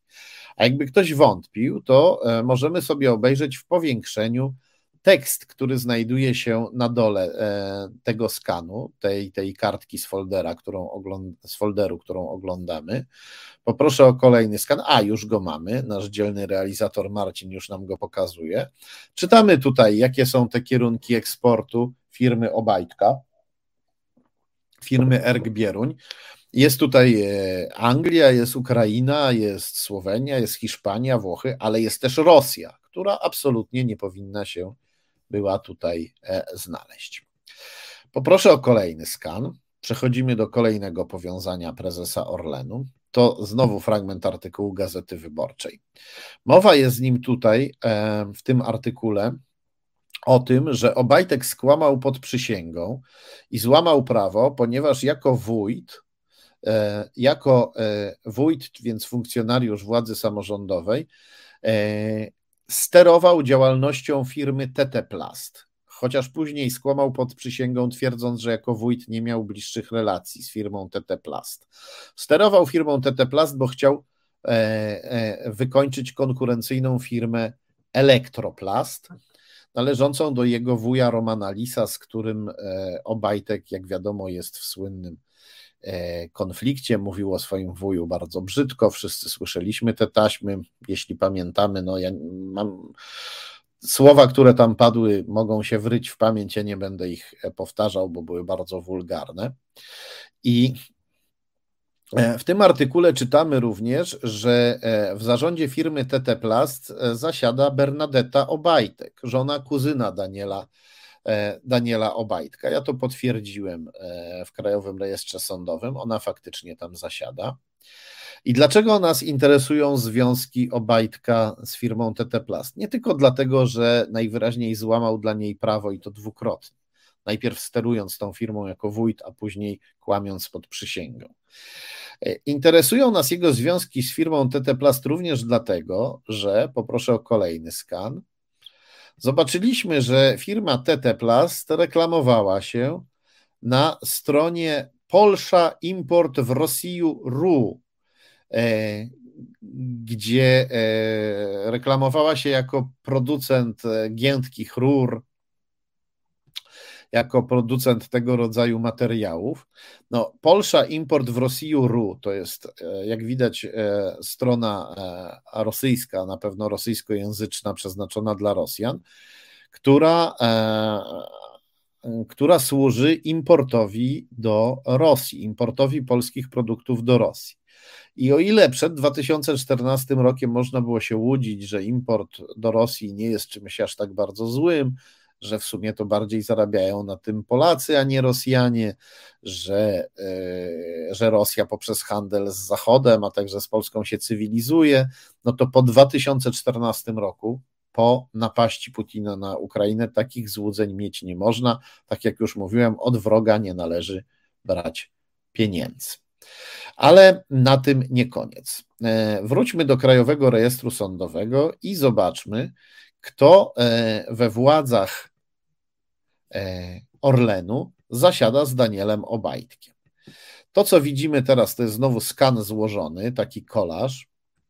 Na górze widzimy fragment e, skanu ze strony rejestr IO dotyczącej Orlenu, i tam czytamy, że w zarządzie Orlenu Daniel Obajtek jako prezes zasiada z Armenem Konradem Artfichem, członkiem zarządu do spraw korporacyjnych. Tego samego Armena Artficha, jak widać na dole skanu, znajdujemy również w Stowarzyszeniu Młodzieży Ormiańskiej. I e, tu oczywiście nie ma nic e, e, w tym złego. Ormianie to mniejszość, która żyje w Polsce od kilkuset lat. Armenia to kraj z wielką kulturą, który ma ponad 3000 lat historii, cywilizacji. bardzo ciekawą, e, bardzo ciekawe są e, dzieje Armenii i, i Ormian, ale mm, ta organizacja młodzieży ormiańskiej, w której e, Armen Artwich był sekretarzem generalnym, no, miała dość specyficzny skład, jeśli chodzi o władzę, ponieważ jej prezesem był Bab, Babken Hanzadian. Babken Hanzadian. Widzimy na tym skanie, tutaj w dolnej części tego kolażu, który sobie oglądamy, to widzimy Armena Artwicha jako sekretarza generalnego e, e, Stowarzyszenia Młodzieży Ormiańskiej w latach 2006-2016, całe 10 lat, a w tym samym czasie pan Babken Hanzadian był prezesem tego stowarzyszenia. Dlaczego Babken Hanzadian nas interesuje? Poproszę o kolejny skan. Dlatego, że Babken Hanzadian to wspólnik e, Bartosza Lewandowskiego z Ordo Juris. Obaj są prawnikami i mają e, kancelarię prawną, która się nazywa Hanzadian Lewandowski. Są w niej partnerami. E, na tym obrazku widzimy po lewej e, pana Hansa Diana, a po prawej Bartosza Lewandowskiego z Ordo Juris, który jest, działa intensywnie e, w tej organizacji, w organizacji Ordo Juris, która jak wiemy jest antyzachodnia i antykobieca i antygejowska. Pan Lewandowski jest jej prawnikiem, często występuje jako taki jastrząb, E, na Twitterze, w mediach, nie tylko w sądach broniący tej organizacji. Wiemy, że Ordo Juris, wiemy, że założyciele Ordo Juris e, są członkami e, ultra religijnych, ultraprawicowych międzynarodówek sponsorowanych przez Kreml, ale tak się składa, że pan Hanzadian i pan Lewandowski mają z Rosją całkiem bezpośrednie związki ten ktoś, kogo widzimy e, po środku obrazka, to Rosjanin Denis Lisow, przestępca, który mieszkał w Szwecji, któremu e, sąd, szwedzki sąd rodzinny odebrał dzieci. On te dzieci porwał, wywiózł do Warszawy. Panowie Hanzadian i Lewandowski wywalczyli, przewalczyli w polskich sądach, żeby pan Lisow mógł e, te porwane dzieci zabrać dalej do Rosji i pojechali z nim do Rosji, e, chełpili się tą sprawą, zarówno w polskich, jak i w rosyjskich mediach. E, chełpili się tym, że pan Lisow e, porwał dzieci, zawiózł je do Rosji, gdzie przedstawiał te dzieci jako ofiary zachodniego terroru, zachodniego terroru, tak zwanej poprawności politycznej, lewactwa itd., tak itd. I e, pomagał w ten sposób e, putinowskiej machinie propagandowej. Pomagali jej też panowie Lewandowski i Handazjan, którzy występowali w putinowskich, w putinowskich mediach. Całą tę sprawę dobrze opisała ukraińska dziennikarka Olena Babakowa. E, tutaj widzimy fragment jej artykułu. Zdjęcie pochodzi z, z artykułu pani Babakowej i również nagłówek, i to, co czytamy na dole. E, czytamy, że pan Babken Han, Hanzadian mówił, że działania władz szwedzkich w sposób bezwzględny nie respektowały wrażliwości dzieci uczestniczących w życiu rodziny rosyjskiej. Prawda? Mm, cóż, e, Szwecja i jej władze są tutaj bezwzględne i gwałcą e, E, prawa wrażliwych Rosjan. Taką opowieść serwował w polskich i rosyjskich mediach pan Hanzadian razem ze swoim wspólnikiem z Ordo Juris, panem Lewandowskim, co słusznie Olena Babakowa podsumowała, dając nagłówek, że polska prawica i rosyjska propaganda mówią jednym głosem o upadku Europy. Ale e, to nie koniec ciekawych osób w strukturach firmy Orlen które działają tam razem z Danielem Obajtkiem. Poproszę o kolejny skan, skan serwisu rejestr.io. Podczas kiedy Daniel Obajtek e, rządzi, Daniel Obajtek stoi na czele zarządu Orlenu, w Radzie Nadzorczej Orlenu zasiada Anna Wójcik, która e, zasiada również e, w Radzie Nadzorczej spółki Ogrodowa Inwestycje. Jak widzimy właśnie na skanie, który pokazał nam nasz dzielny realizator Marcin. E, co to za spółka? Nie Orlen, już wiemy, co to za spółka Orlen, ale co to za spółka ta Ogrodowa Inwestycje? Poproszę o kolejny skan. W spółce Ogrodowa Inwestycje prezesem jest Paweł Dominik Żak którego odnajdujemy z kolei, jak widać na tym skanie, również w firmie Sindbad. Mamy ją na samym dole skanu. Jest w Radzie Nadzorczej firmy Sindbad, zasiada od 2001 roku, czyli kawał, kawał czasu, pan Paweł Dominik Żak. A dlaczego firma Sindbad nas interesuje? Poproszę o kolejny skan. Ano dlatego, że w 2016 roku, dwa lata po pierwszej napaści Putina na Ukrainie, ktoś wpadł na pomysł, żeby e, e, kontynuować w Polsce polsko-rosyjskie forum turystyczne Eta Polsza w Opolu, a w organizację tego polsko-rosyjskiego forum turystycznego włączyło się prywatne biuro podróży Sindbad z Opola. To jest właśnie ta firma, e, w której Radzie Nadzorczej zasiada pan Żak, powiązany przez firmę Ogrodowa Inwestycje z panią Wójcik z Rady Nadzorczej Orlenu. Jak widać, w 2016 roku ciągle byli tacy, którzy chcieli na Rosjanach zarabiać, czyli uzależniać się od pieniędzy wroga. Chcieli też dać zarabiać rosyjskim firmom turystycznym, które przecież płacą podatki, płacą haracz rosyjskiemu reżimowi one, jak i wszystkie inne rosyjskie firmy, finansują armię Putina, armię Putina, która już wtedy e, próbowała rozszarpać Ukrainę na strzępy. Czytamy również w informacji, e, to jest informacja ze strony e, wizitopolskie.pl, czytamy tutaj w tym, w tym artykule opublikowanym przez tę stronę internetową, że w forum turystycznym będą, będzie brać udział aż 40 rosyjskich firm, że Rosjanie będą odwiedzać różne obiekty na terenie Polski, że dopełnieniem przedsięwzięcia będzie specjalna oferta wydawnicza, e, skrojona i skonsultowana pod kątem zainteresowań turysty rosyjskojęzycznego. I czytamy również, że e, biuro podróży Sindbad, pana Żaka, powiązanego z panią Wójcik z Rady Nadzorczej Orlenu, że biuro podróży Sindbad zapewni transport grupie rosyjskiej w trakcie całego pobytu po Polsce, czyli będzie wozić po Polsce, po Polsce Rosjan. No cóż, ja e, nie bardzo chcę, żeby Rosjanie się wozili po Polsce, chyba że są to e, uciekinierzy z Rosji, którzy tutaj uciekli, żeby na emigracji politycznej działać przeciw przeciw Putinowi. No to takich Rosjan uważam e, należy przyjmować, oczywiście po gruntownym sprawdzeniu ich kontrwywiadowczym. Biorąc pod uwagę to wszystko, jak również biorąc pod uwagę kolejny ciekawy fakt, poproszę o kolejny skan. E, biorąc pod uwagę to, że Daniel Obajtek nie chce się poddać sprawdzeniu przez kontrwywiad, nie chce wypełnić e, ankiety niezbędnej po to, żeby uzyskał od kontrwywiadu dostęp do e, tajnych dokumentów, biorąc pod uwagę to, że Daniel Obajtek w tej ankiecie szczególnie nie chce podać informacji o swoim majątku i stanie zdrowia, biorąc pod uwagę to wszystko, wysłałem do Orlenu serię pytań i poproszę o ostatni skan już dzisiaj w tej części. To są właśnie te pytania, które wysłałem do Orlenu. E, pytałem o to, e, dlaczego Daniel Obajtek nie uzyskał lub nie wystąpił do kontrwywiadu do Agencji Bezpieczeństwa Wewnętrznego o poświadczenie bezpieczeństwa, które dałoby mu prawo dostępu do tajnych dokumentów. Czy ten brak poświadczenia bezpieczeństwa, względnie brak starań o poświadczenie bezpieczeństwa, ma związek z tym, że spółka Erg Bieruń, której współwłaścicielem jest prezes Orlenu Daniel Obajtek w latach 2010-2020, rozwijała eksport do Rosji? Zapytałem też, czy prezes Orlenu Daniel Obajtek, bo jak wiemy, prezes Orlenu Daniel Obajtek lubi nieruchomości, ma ich sporo.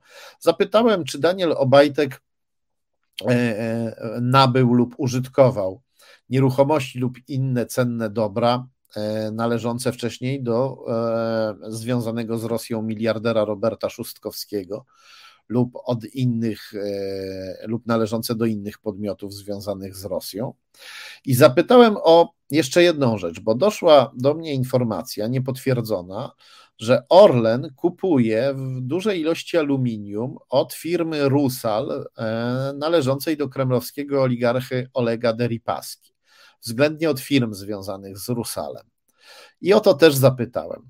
Trzykrotnie ponawiałem to zapytanie, do tej pory nie otrzymałem od Orlenu żadnej odpowiedzi. To tyle na dziś o e, Danielu Obajtku. I tyle dzisiaj e, na żywo. Za chwilę zaproszę Państwa do obejrzenia powtórki. No nie mogę dłużej mówić, bo e, głos, e, głos mi wysiada, gardło mi wysiada, jestem ciągle jeszcze chory. Bardzo będę wdzięczny, jeśli nawet jeśli to jest materiał sprzed paru miesięcy, możecie już trochę go nie pamiętać, jakieś e, części tego materiału, będę bardzo wdzięczny, jeśli go sobie odświeżycie. Będę bardzo wdzięczny, jeśli e, będziecie też wysyłać, e, rozsyłać e, znajomym link do tej transmisji, udostępniać ją w mediach społecznościowych, ze szczególnym uwzględnieniem tego materiału, który za chwilę nasz dzielny realizator Marcin włączy, materiału powtórkowego sprzed kilku dni. Dlaczego to jest takie ważne? Dlatego, że to jest materiał oparty na informacjach, które weszły do tej książki, Kaczyński i jego pajęczyna. Bardzo mi zależy na tym, żeby fakty ujawnione w tej książce stały się tematem e, rozmów przy wielu wigilijnych stołach w Polsce. Wiem, że może to nie do końca się wiąże, nie do końca to pasuje do życzeń wesołych świąt, ale e, stoły wigilijne to miejsca, gdzie pękają bańki, gdzie spotykają się ludzie o różnych poglądach to również, e, a choinka to miejsce, w którym można położyć tę książkę. Dla wuja, który wciąż głosuje dla napis, albo dla ciotki, która nie wie co myśleć, albo dla siostrzeńca, który nie interesuje się polityką, a jednak powinien się zainteresować i być może ta książka mu uświadomi, jak groźne jest nieinteresowanie się polityką, bo zobaczy, co politycy robią za naszymi plecami. Tak, tak, tak się niestety składa, że wielka firma dystrybucyjna Empik, która tę książkę oferuje, robi z nią różne dziwne rzeczy. A to książki nie ma w salonach, a to książki dla odmiany nie ma w sprzedaży wysyłkowej, a to książka znika z list e, bestsellerów. Ja o tym wielokrotnie pisałem na Facebooku i na Twitterze. Na moim profilu facebookowym, na moim koncie twitterowym znajdziecie informacje na ten temat. Jeśli zjedziecie, jeśli zjedziecie trochę niżej, po wejściu na mój profil Twitterowy lub Facebookowy. Dlatego bardzo mi gorąco zależy, żeby e, po pierwsze ta książka dotarła do ludzi mimo różnych trudności. Po drugie, zależy mi na tym, żeby informacje z tej książki dotarły do ludzi, i nawet jeśli ktoś nie kupi książki, to może sobie obejrzy tę transmisję, bo za chwilę w tej transmisji zostaną przedstawione zawarte w tej książce najważniejsze fakty ze esbeckiej teczki Jarosława Kaczyńskiego, najważniejsze fakty dotyczące esbeckiej teczki Jarosława Kaczyńskiego. Ja już się z Wami żegnam, przepraszam bardzo za ten kaszel.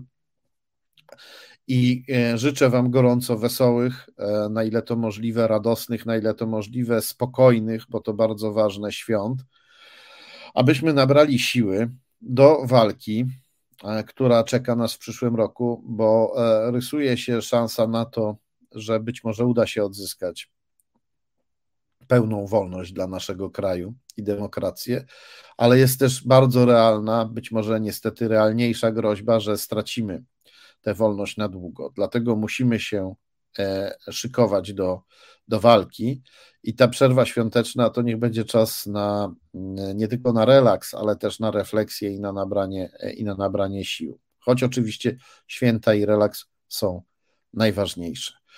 Gorąco Was pozdrawiam. Do zobaczenia za tydzień. Bardzo dziękuję wszystkim, którzy wspierają nas, wpłacając na konto Fundacji Arbitror albo na portalu zrzutka.pl, albo w serwisie Patronite, gdzie uwaga, można nas wspierać stałymi wpłatami. Bardzo proszę o taką świąteczną e, wpłatę jednorazową, albo jeśli ktoś może o zlecenie stałe. Gorąco dziękuję za to. Gorąco dziękuję wszystkim, którzy udostępniają. Gorąco dziękuję wszystkim, którzy lajkują. Serdecznie Was pozdrawiam. Do zobaczenia za tydzień. Słuchasz Resetu Obywatelskiego. W 1993 roku e, były komunistyczny propagandista, później e, dziennikarz e, Marek Barański w tygodniku Nie opublikował rzekomą lojalkę Jarosława Kaczyńskiego, czyli opublikował deklarację lojalności, którą Kaczyński miał podpisać w stanie wojennym, gdy był przesłuchiwany przez SB. No i wyglądał ten dokument opublikowany przez Barańskiego jak spełnienie marzeń przeciwników Jarosława Kaczyńskiego, który przedstawiał się jako zawzięty wróg e, komunistów, zwolennik lustracji i dekomunizacji. E, poproszę o skan numer 20. To jest e, ten dokument, tak jak on wygląda w dokumentacji znajdującej się w Instytucie Pamięci Narodowej. E, tak go, w takiej postaci go dostają, w postaci niecałej. E, nie wiem, dlaczego jest tutaj ten skan, który przedstawiam, ucięty. Tak, tak mi go przysłał IPN. Oświadczenie. Oświadczam, że będę przestrzegał prawa stanu wojennego, co oznacza, że nie będę prowadził działalności przeciwko obowiązującemu porządkowi prawnemu w Polskiej Rzeczypospolitej Ludowej J. Kaczyński.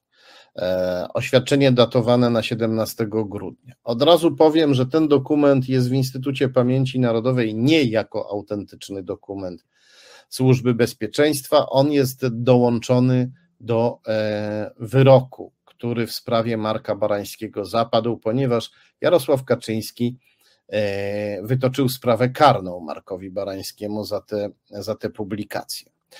E, Barański później w trakcie procesu, nawet znacznie później, dołączył inne e, akta mające e, rzekomo pochodzić z dokumentów SB, z dokumentów SB dotyczących Jarosława Kaczyńskiego. Dostarczył notatki podpisane przez SBK pułkownika Kijowskiego. Poproszę o E, kolejny skan.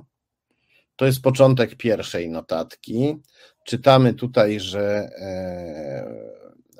17 e, grudnia e, pułkownik kijowski, podpułkownik wtedy jeszcze, podpułkownik kijowski przeprowadził rozmowę z Jarosławem Kaczyńskim.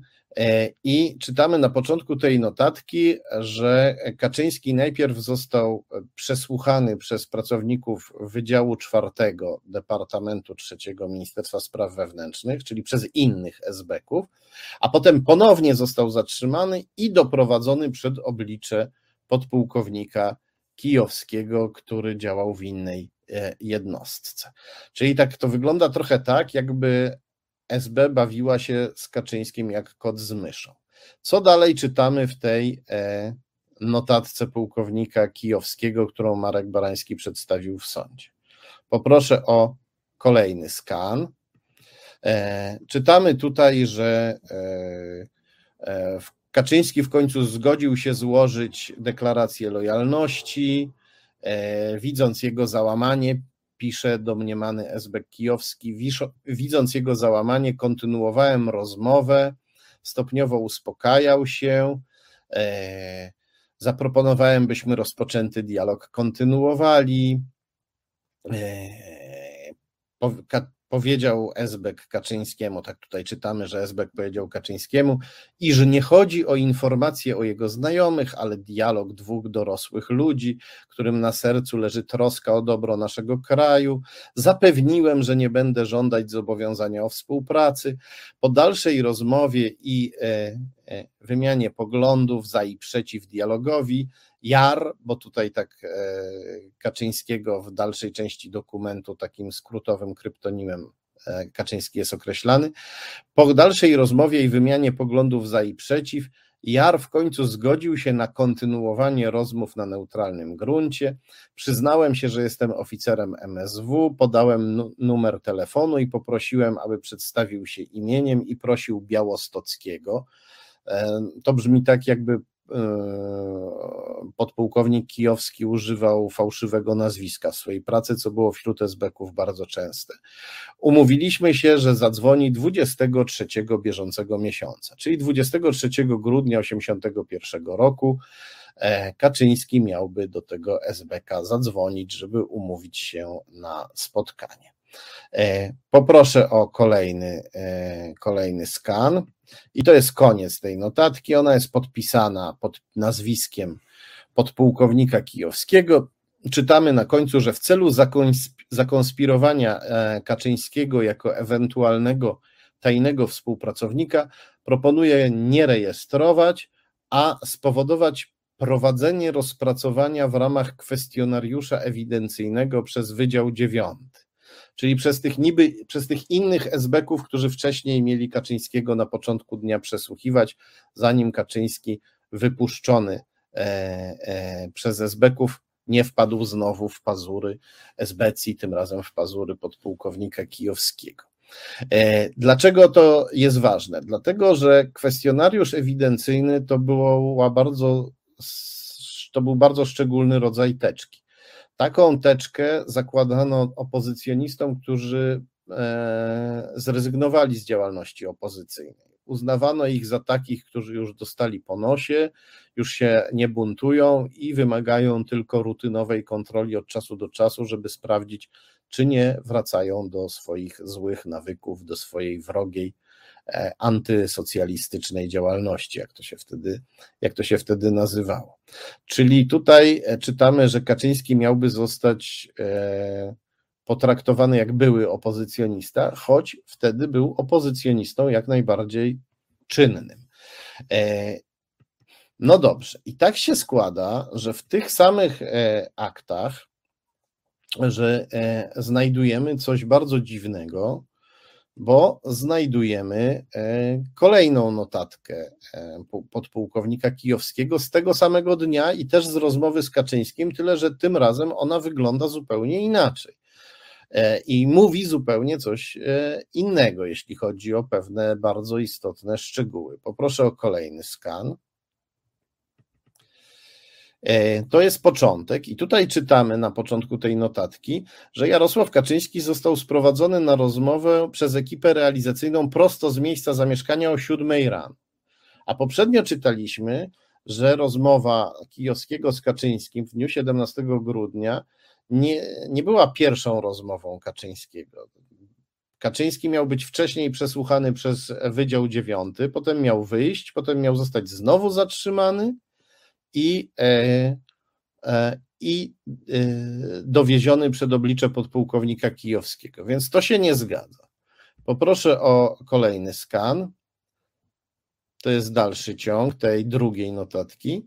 I tutaj czytamy, że podpułkownik kijowski, że podpułkownik kijowski proponuje Kaczyńskiemu rozmowę prywatną w mieszkaniu swojej ciotki i podaje Kaczyńskiemu telefon domowy, swój telefon domowy, żeby Kaczyński mógł do niego zadzwonić. To jest zupełnie e, nieprawdopodobne. Przede wszystkim dlatego, że to był dzień po masakrze w kopalni Wujek, 17 grudnia, gdzie e, e, milicja i wojsko komunistyczne zabijało górników SBcy byli przerażeni, bali się odwetu. Żaden z nich nie podałby opozycjoniście telefonu domowego, e, choćby po to, żeby nie mieć telefonów o trzeciej w nocy i nie słyszeć w słuchawce zdechniesz czerwona świnio. Ale trzeba pamiętać, że opozycja e, związkowa, opozycyjne związki zawodowe były też, działały też wśród pracowników telekomunikacji i jakiś sympatyk opozycji mógłby na przykład ustalić adres SBK po numerze e, telefonu. I SBC na takie ryzyko nie szli, bali się, że będą zabijani. No, zabijali ludzi i bali się, że będą zabijani. E, to jest bardzo, e, bardzo, bardzo tutaj niezwykłe. Poproszę o kolejny skan.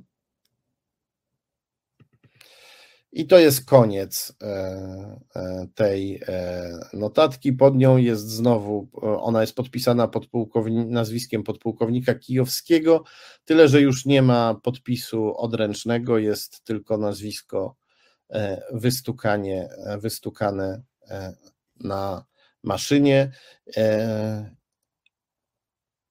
I czytamy, że rozmowa następna z Kaczyńskim będzie przeprowadzona w lokalu o nazwie Potocka. E, chodzi o lokal konspiracyjny, czyli takie mieszkania, które mieli SBC na mieście, żeby tam się spotykać z konfidentami. W poprzedniej notatce podpułkownika Kijowskiego w ogóle nie było o tym e, mowy. No więc nic dziwnego, że, e, że sąd uznał, że tego rodzaju dokumenty są, są fałszywe. Że, że nie można ufać tajemniczemu podpułkownikowi kijowskiemu. Tym bardziej, że w trakcie procesu okazało się, że podpułkownik kijowski nie żyje, więc Barański tutaj się powoływał na kogoś, kogo nie można było wezwać, wezwać na, na świadka.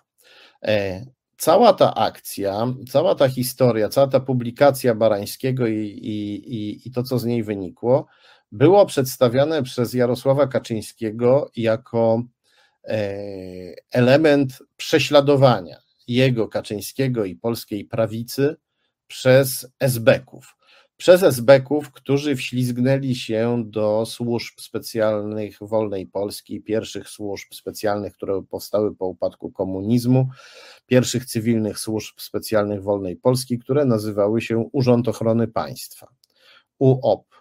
W skrócie UOP pełnił rolę wywiadu, kontrwywiadu i e, zapory przeciwko terroryzmowi, zapory przeciwko przestępczości, która mogłaby e, zagrozić istnieniu lub funkcjonowaniu, e, lub funkcjonowaniu państwa.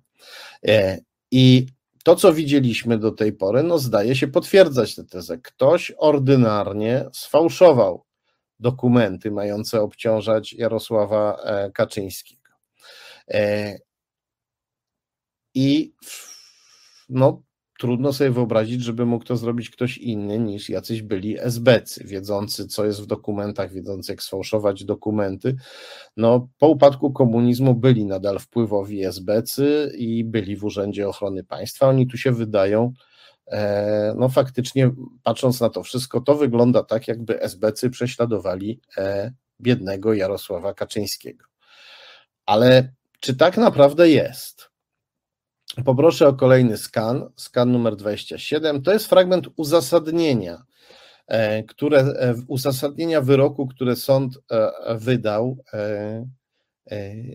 w sprawie Jarosława Kaczyńskiego, w sprawie wytoczonej przez Kaczyńskiego przeciwko Barańskiemu. I tutaj sąd wylicza świadków, którzy świadczyli na korzyść Jarosława Kaczyńskiego. I to był na przykład Marian Szpitalniak, Esbek, e, który później, e, jak wynika z dokumentów sądowych, trafił do UOP-u. To był Andrzej Milczanowski, szef UOP. E, więc pojawia się też wśród świadków nazwisko Antoniego Zielińskiego. Nie ma go na tym skanie, ale gdzie indziej w aktach jest. To też była ważna postać to też był ważny funkcjonariusz Urzędu Ochrony Państwa. E, e, sąd też tutaj e, wspomina o notatce. W tym, na tym skanie widzimy, że sąd wspomina o notatce który, z rozmowy przeprowadzonej przez Jarosław, z Jarosławem Kaczyńskim przez SBK Mariana Szpitalniaka w 1981 roku, w grudniu 1981 e, roku, więc jest e, również jakiś esbecki dokument, który świadczy na korzyść Kaczyńskiego. Do tego za chwilę wróci. Poproszę o kolejny skan. Skan numer 28. E, Tutaj czytamy, że Andrzej Derlatka, zastępca dyrektora gabinetu szefa Urzędu Ochrony Państwa, poinformował sąd, iż w wyniku szczegółowej kwerendy w archiwum UOP jednoznacznie ustalono, że brak jest oryginału dokumentów przesłanych przez sąd, to jest notatki z 18 grudnia sporządzonej przez e, e, Kijowskiego i oświadczenia Kaczyńskiego z 17 grudnia, czyli tej niby lojalki, tej deklaracji lojalności, którą widzieliśmy. Zatem Andrzej Derlatka, ważna osoba w UOP, informuje sąd, że dokumenty przedstawione e, rzekomo jako dokumenty esbeckie nie figurują w archiwach UOP. No a archiwa UOP zawierały wtedy dokumenty esbeckie. Wtedy jeszcze nie było IPN i akta SB e, e, znajdowały się w archiwach UOP. Więc kolejna ważna postać świadczy na korzyść Kaczyńskiego, obala twierdzenia Barańskiego, obala dowody, czy też rzekome dowody przedstawione przez Barańskiego. Więc jak tu można mówić o prześladowaniu Kaczyńskiego przez UO? Sprawdźmy jeszcze, kim jest pan e, Derlatka, bo to będzie taki mały akcent humorystyczny. Poproszę o kolejny skan. To jest cytat z artykułu pisowskiej propagandzistki Doroty Kani, która pisze o tym, że e, wydawca wprost Michał Lisiecki zrobił karierę biznesową przy pomocy Andrzeja Derlatki, funkcjonariusza wywiadu PRL. Mowa o tym samym Andrzeju Derlatce. Po dojściu SLD do władzy w 2002 roku Andrzej Derlatka został, został wiceszefem agencji wywiadu. W 2004 roku pełnił obowiązki szefa agencji wywiadu. No tak, a po drodze w latach 90. był w UOP, zanim jeszcze powstała agencja, agencja wywiadu. E, zatem wynika z tego, że e, Derlatka, e, dobroczyńca Kaczyńskiego, czy też jego sojusznik w procesie przeciwko Barańskiemu, był po prostu esbekiem. Był esbekiem i Dorota Kania postanowiła go pewnego dnia napiętnować jako esbeka. Najwyraźniej nie wiedziała, że atakuje dobroczyńcę, swojego dobroczyńcy, swojego patrona, którym jest Jarosław Kaczyński. No to kolejny dowód na to, że e, Dorota Kania nie wie, co pisze, pisze tylko to, co jej każą, albo to, co jej się wydaje. E, spójrzmy, kto jeszcze bronił Kaczyńskiego. Poproszę o kolejny skan, bardzo ważny. To jest fragment uzasadnienia wyroku. E, w sprawie Barańskiego. Kolejny fragment. Czytamy, że sąd na wniosek obrońcy Kaczyńskiego przesłuchał Andrzeja Kapkowskiego. Andrzej Kapkowski zeznał, że do prokuratury wojewódzkiej w Warszawie zostały skierowane materiały dotyczące działań UOP przeciwko prawicy. Z uwagi na to, że świadek nie został zwolniony z obowiązku zachowania tajemnicy państwowej, Andrzej Kapkowski zeznał ogólnie, że w UOP znalezione zostały pewne dokumenty, tak zwanej wprawki, świadczące o tym, że fałszowano pewne dokumenty dotyczące e, Jarosława Kaczyńskiego.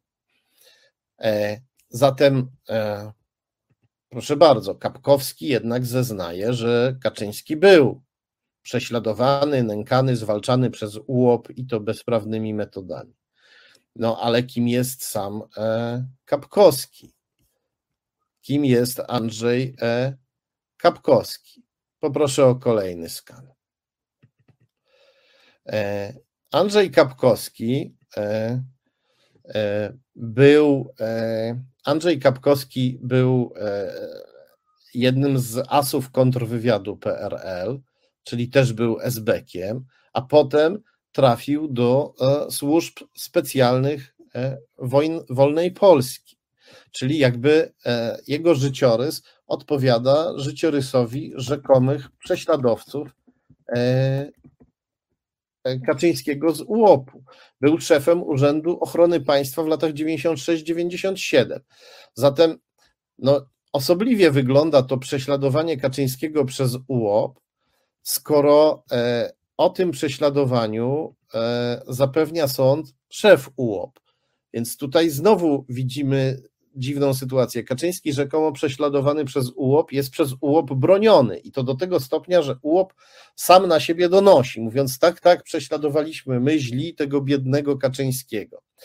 E, to, co widzimy teraz, to jest e, fragment artykułu, w którym czytamy o perypetiach biznesowych Kapkowskiego. Kapkowski poręczył za Romana e, Niemyjskiego, który sprowadzał węgiel z Rosji, z zachodniej Syberii do Polski, czyli stamtąd, skąd później węgiel sprowadzał e, Marek e, Falenta, jeden z głównych bohaterów afery taśmowej z 2014 roku, która dała władzę PiS.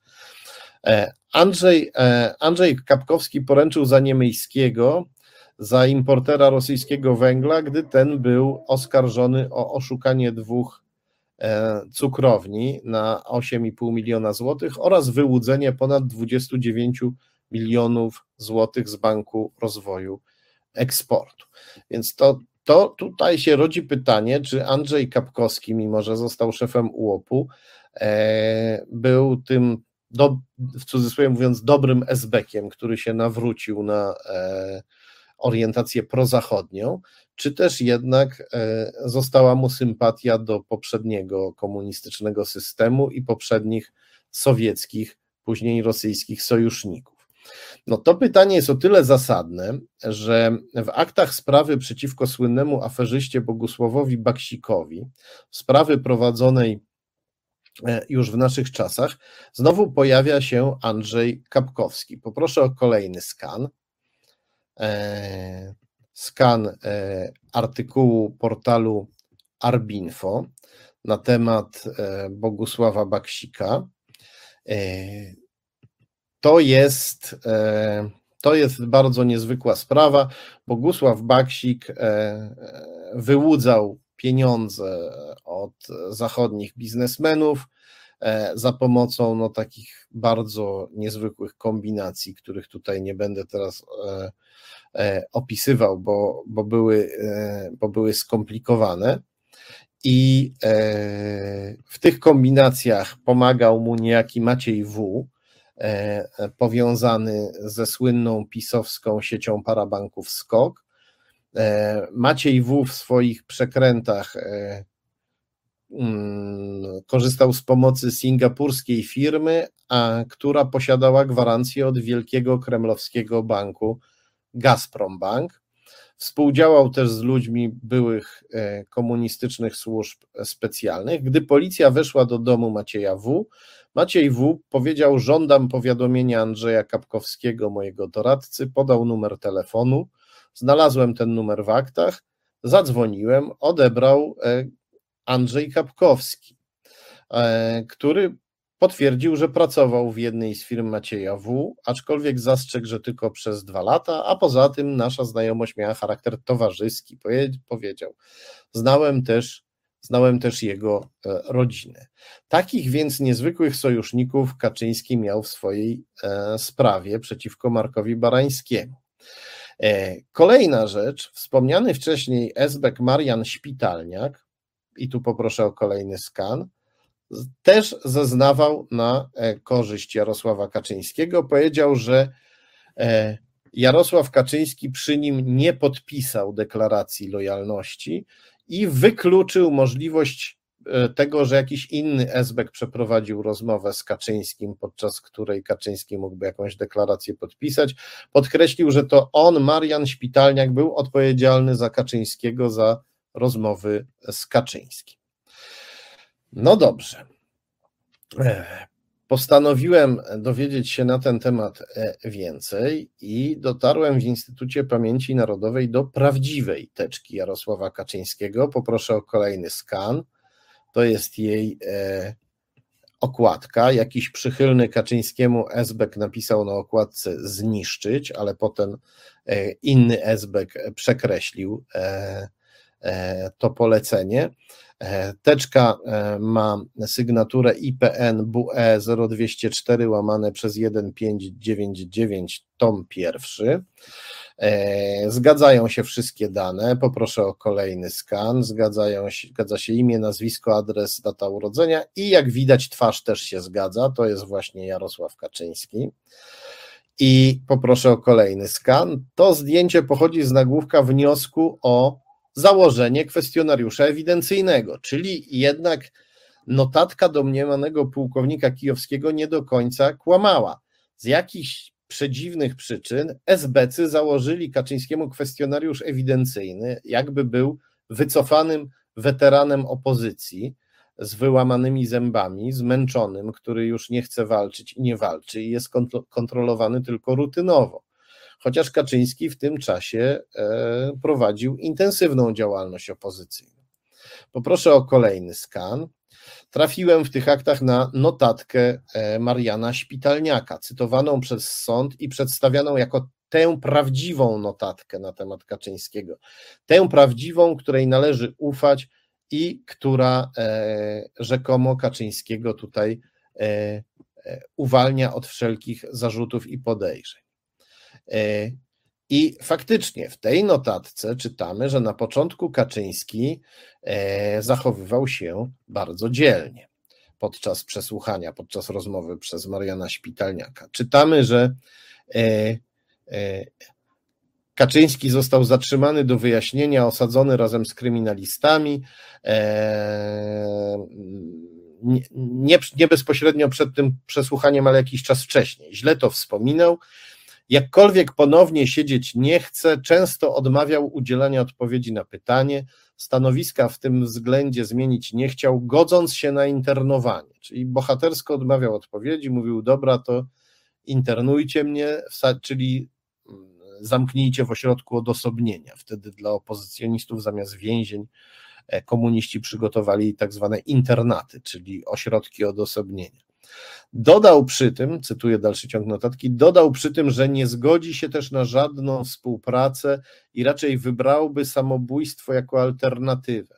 Ponieważ określił się jako praktykujący katolik, zareplikowałem, pisze Esbek Szpitalniak, Zareplikowałem, że samobójstwo trudno e, jest dokonać, a przede wszystkim byłoby ono sprzeczne e, z zasadami wiary chrześcijańskiej. Uwagę moją zbył milczeniem.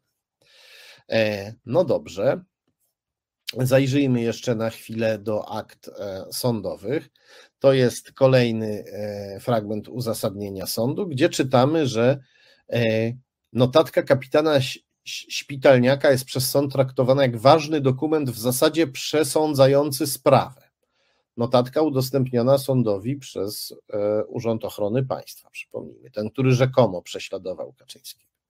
Ale istotne jest to, ta notatka, e, w tej chwili najważniejsze jest to, że sąd uznał notatkę Szpitalniaka za niezwykle ważny dokument, prawdziwy, godny zaufania, przesądzający sprawę, jeśli chodzi o e, E, zarzuty stawiane Kaczyńskiemu. Ja się zgadzam, że to jest bardzo ważny dokument i się zgadzam, że jest prawdziwy, wszystko na to wskazuje, ale czy on tak do końca uniewinnia Kaczyńskiego, czy go oczyszcza ze wszelkich zarzutów? Poproszę o kolejny skan.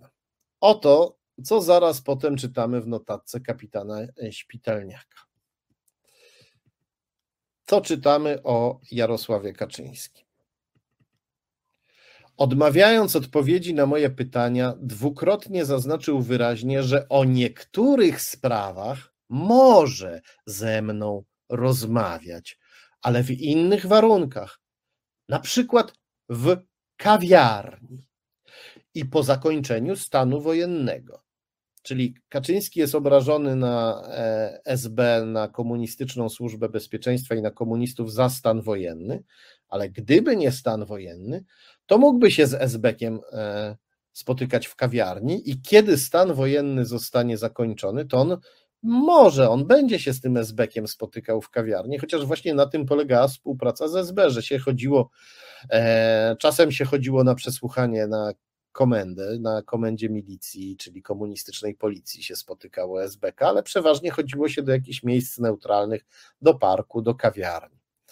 Czytajmy dalej notatkę kapitana Szpitalniaka. Kaczyński kategorycznie odmówił podpisania deklaracji lojalności, uważając, że jest ona bezprawna i niezgodna ze stanem faktycznym, gdyż on szkodliwie przeciwko państwu nie działał. Ustnie zobowiązał się do przestrzegania przepisów wynikających ze stanu wojennego. Pytał, co moim zdaniem nie wolno mu czynić w tym okresie. Udzieliłem mu w tej kwestii odpowiednich wyjaśnień i pouczeń. Czyli Kaczyński zgodził się e, pod pewnymi warunkami spotykać ze Zbekiem i udzielać mu informacji, i Kaczyński e, nie podpisał się pod deklaracją lojalności, ale złożył ustną deklarację e, lojalności, mimo że opozycja przestrzegała swoich członków aby w żaden sposób nie okazywali akceptacji dla stanu wojennego, który uważali za bezprawny i prawo stanu wojennego, przepisy stanu wojennego, których miał Kaczyński przestrzegać, też uważali za, za bezprawne. Co na to sąd? Wróćmy do akt sądowych. Poproszę o kolejny skan. Eee, to jest znowu fragment uzasadnienia. Eee, sędzia powie, e, napisał tak. Pozostał jedynie problem, czy J. Kaczyński ustnie zobowiązał się do przestrzegania przepisów stanu wojennego. Jarosław Kaczyński stanowczo zaprotestował, temu twierdzeniu, na dowód tego, że nie zobowiązał się nawet ustnie do przestrzegania przepisów stanu wojennego, wniósł o przesłuchanie e, Dorna, Milczanowskiego, Zielińskiego, Starczewskiego, Wołka na okoliczność prowadzonej przez niego działalności, czyli e, opozycję, poprosił na świadków opozycjonistów, którzy mieli opowiedzieć, że prowadził działalność opozycyjną w tamtym okresie. I to jest prawda, że prowadził. Ale to, że prowadził, nie znaczy, że w rozmowie ze Zbekiem nie zobowiązał się ustnie. To są dwie różne rzeczy. Mógł zobowiązać się ustnie, a potem temu zobowiązaniu zaprzeczyć czynem, prowadząc działalność. Co ciekawe, tutaj e, nie doczytałem się e, w aktach, żeby Kaczyński się odniósł do kwestii swoich e, spotkań zamierzonych spotkań ze Zbekiem, spotkań, które dopuścił po ewentualnym zakończeniu stanu wojennego. Poproszę o kolejny, ostatni już skan. To jest znowu fragment e, oświadczenia, e, fragment uzasadnienia wyroku. Czytamy tutaj, że świadkowie potwierdzili, że po wprowadzeniu stanu wojennego Kaczyński prowadził ożywioną działalność, był współredaktorem podziemnego miesięcznika Głos, pisał do Solidarności Narodu, Polityki Polskiej. Kaczyński prowadził rozległą działalność obejmującą wiele dziedzin aktywności w podziemnych strukturach. I tu wraca pytanie: jeśli tak, to dlaczego SBC założyli mu kwestionariusz ewidencyjny? Teczkę byłego opozycjonisty, który zrezygnował z działalności i którego należy tylko czasem wyrywkowo, rutynowo e, sprawdzać. E, to wszystko prawdziwe, nie te pierwsze, które pokazywałem fałszywe, ale prawdziwe akta e, Kaczyńskiego dostępne w IPN, mówią, że Kaczyński był gotów na rozmowy ze SBK-ami, stawiał tylko pewne warunki i e, zadeklarował lojalność wobec reżimu stanu wojennego. Tyle, że ustnie, a nie pisemnie. Był tutaj, można powiedzieć, sprytny, ale nie był na pewno Kaczyńskim e, niezłomny był gotów na współpracę pod pewnymi warunkami, na współpracę z SB. Po drugie, to nam pokazuje, że cała sprawa rzekomego prześladowania Kaczyńskiego przez Urząd Ochrony Państwa jest bardzo dziwna. Niby go prześladują, ale równocześnie biją, albo zaraz potem biją się w piersi i mówią, że nie prześladują. E, odpowiedzialny za sfałszowanie teczki Kaczyńskiego, jak podejrzewała prokuratura, miał być Jan Lesiak, wytrawny esbek, który zajmował się Kaczyńskim jeszcze w latach 70.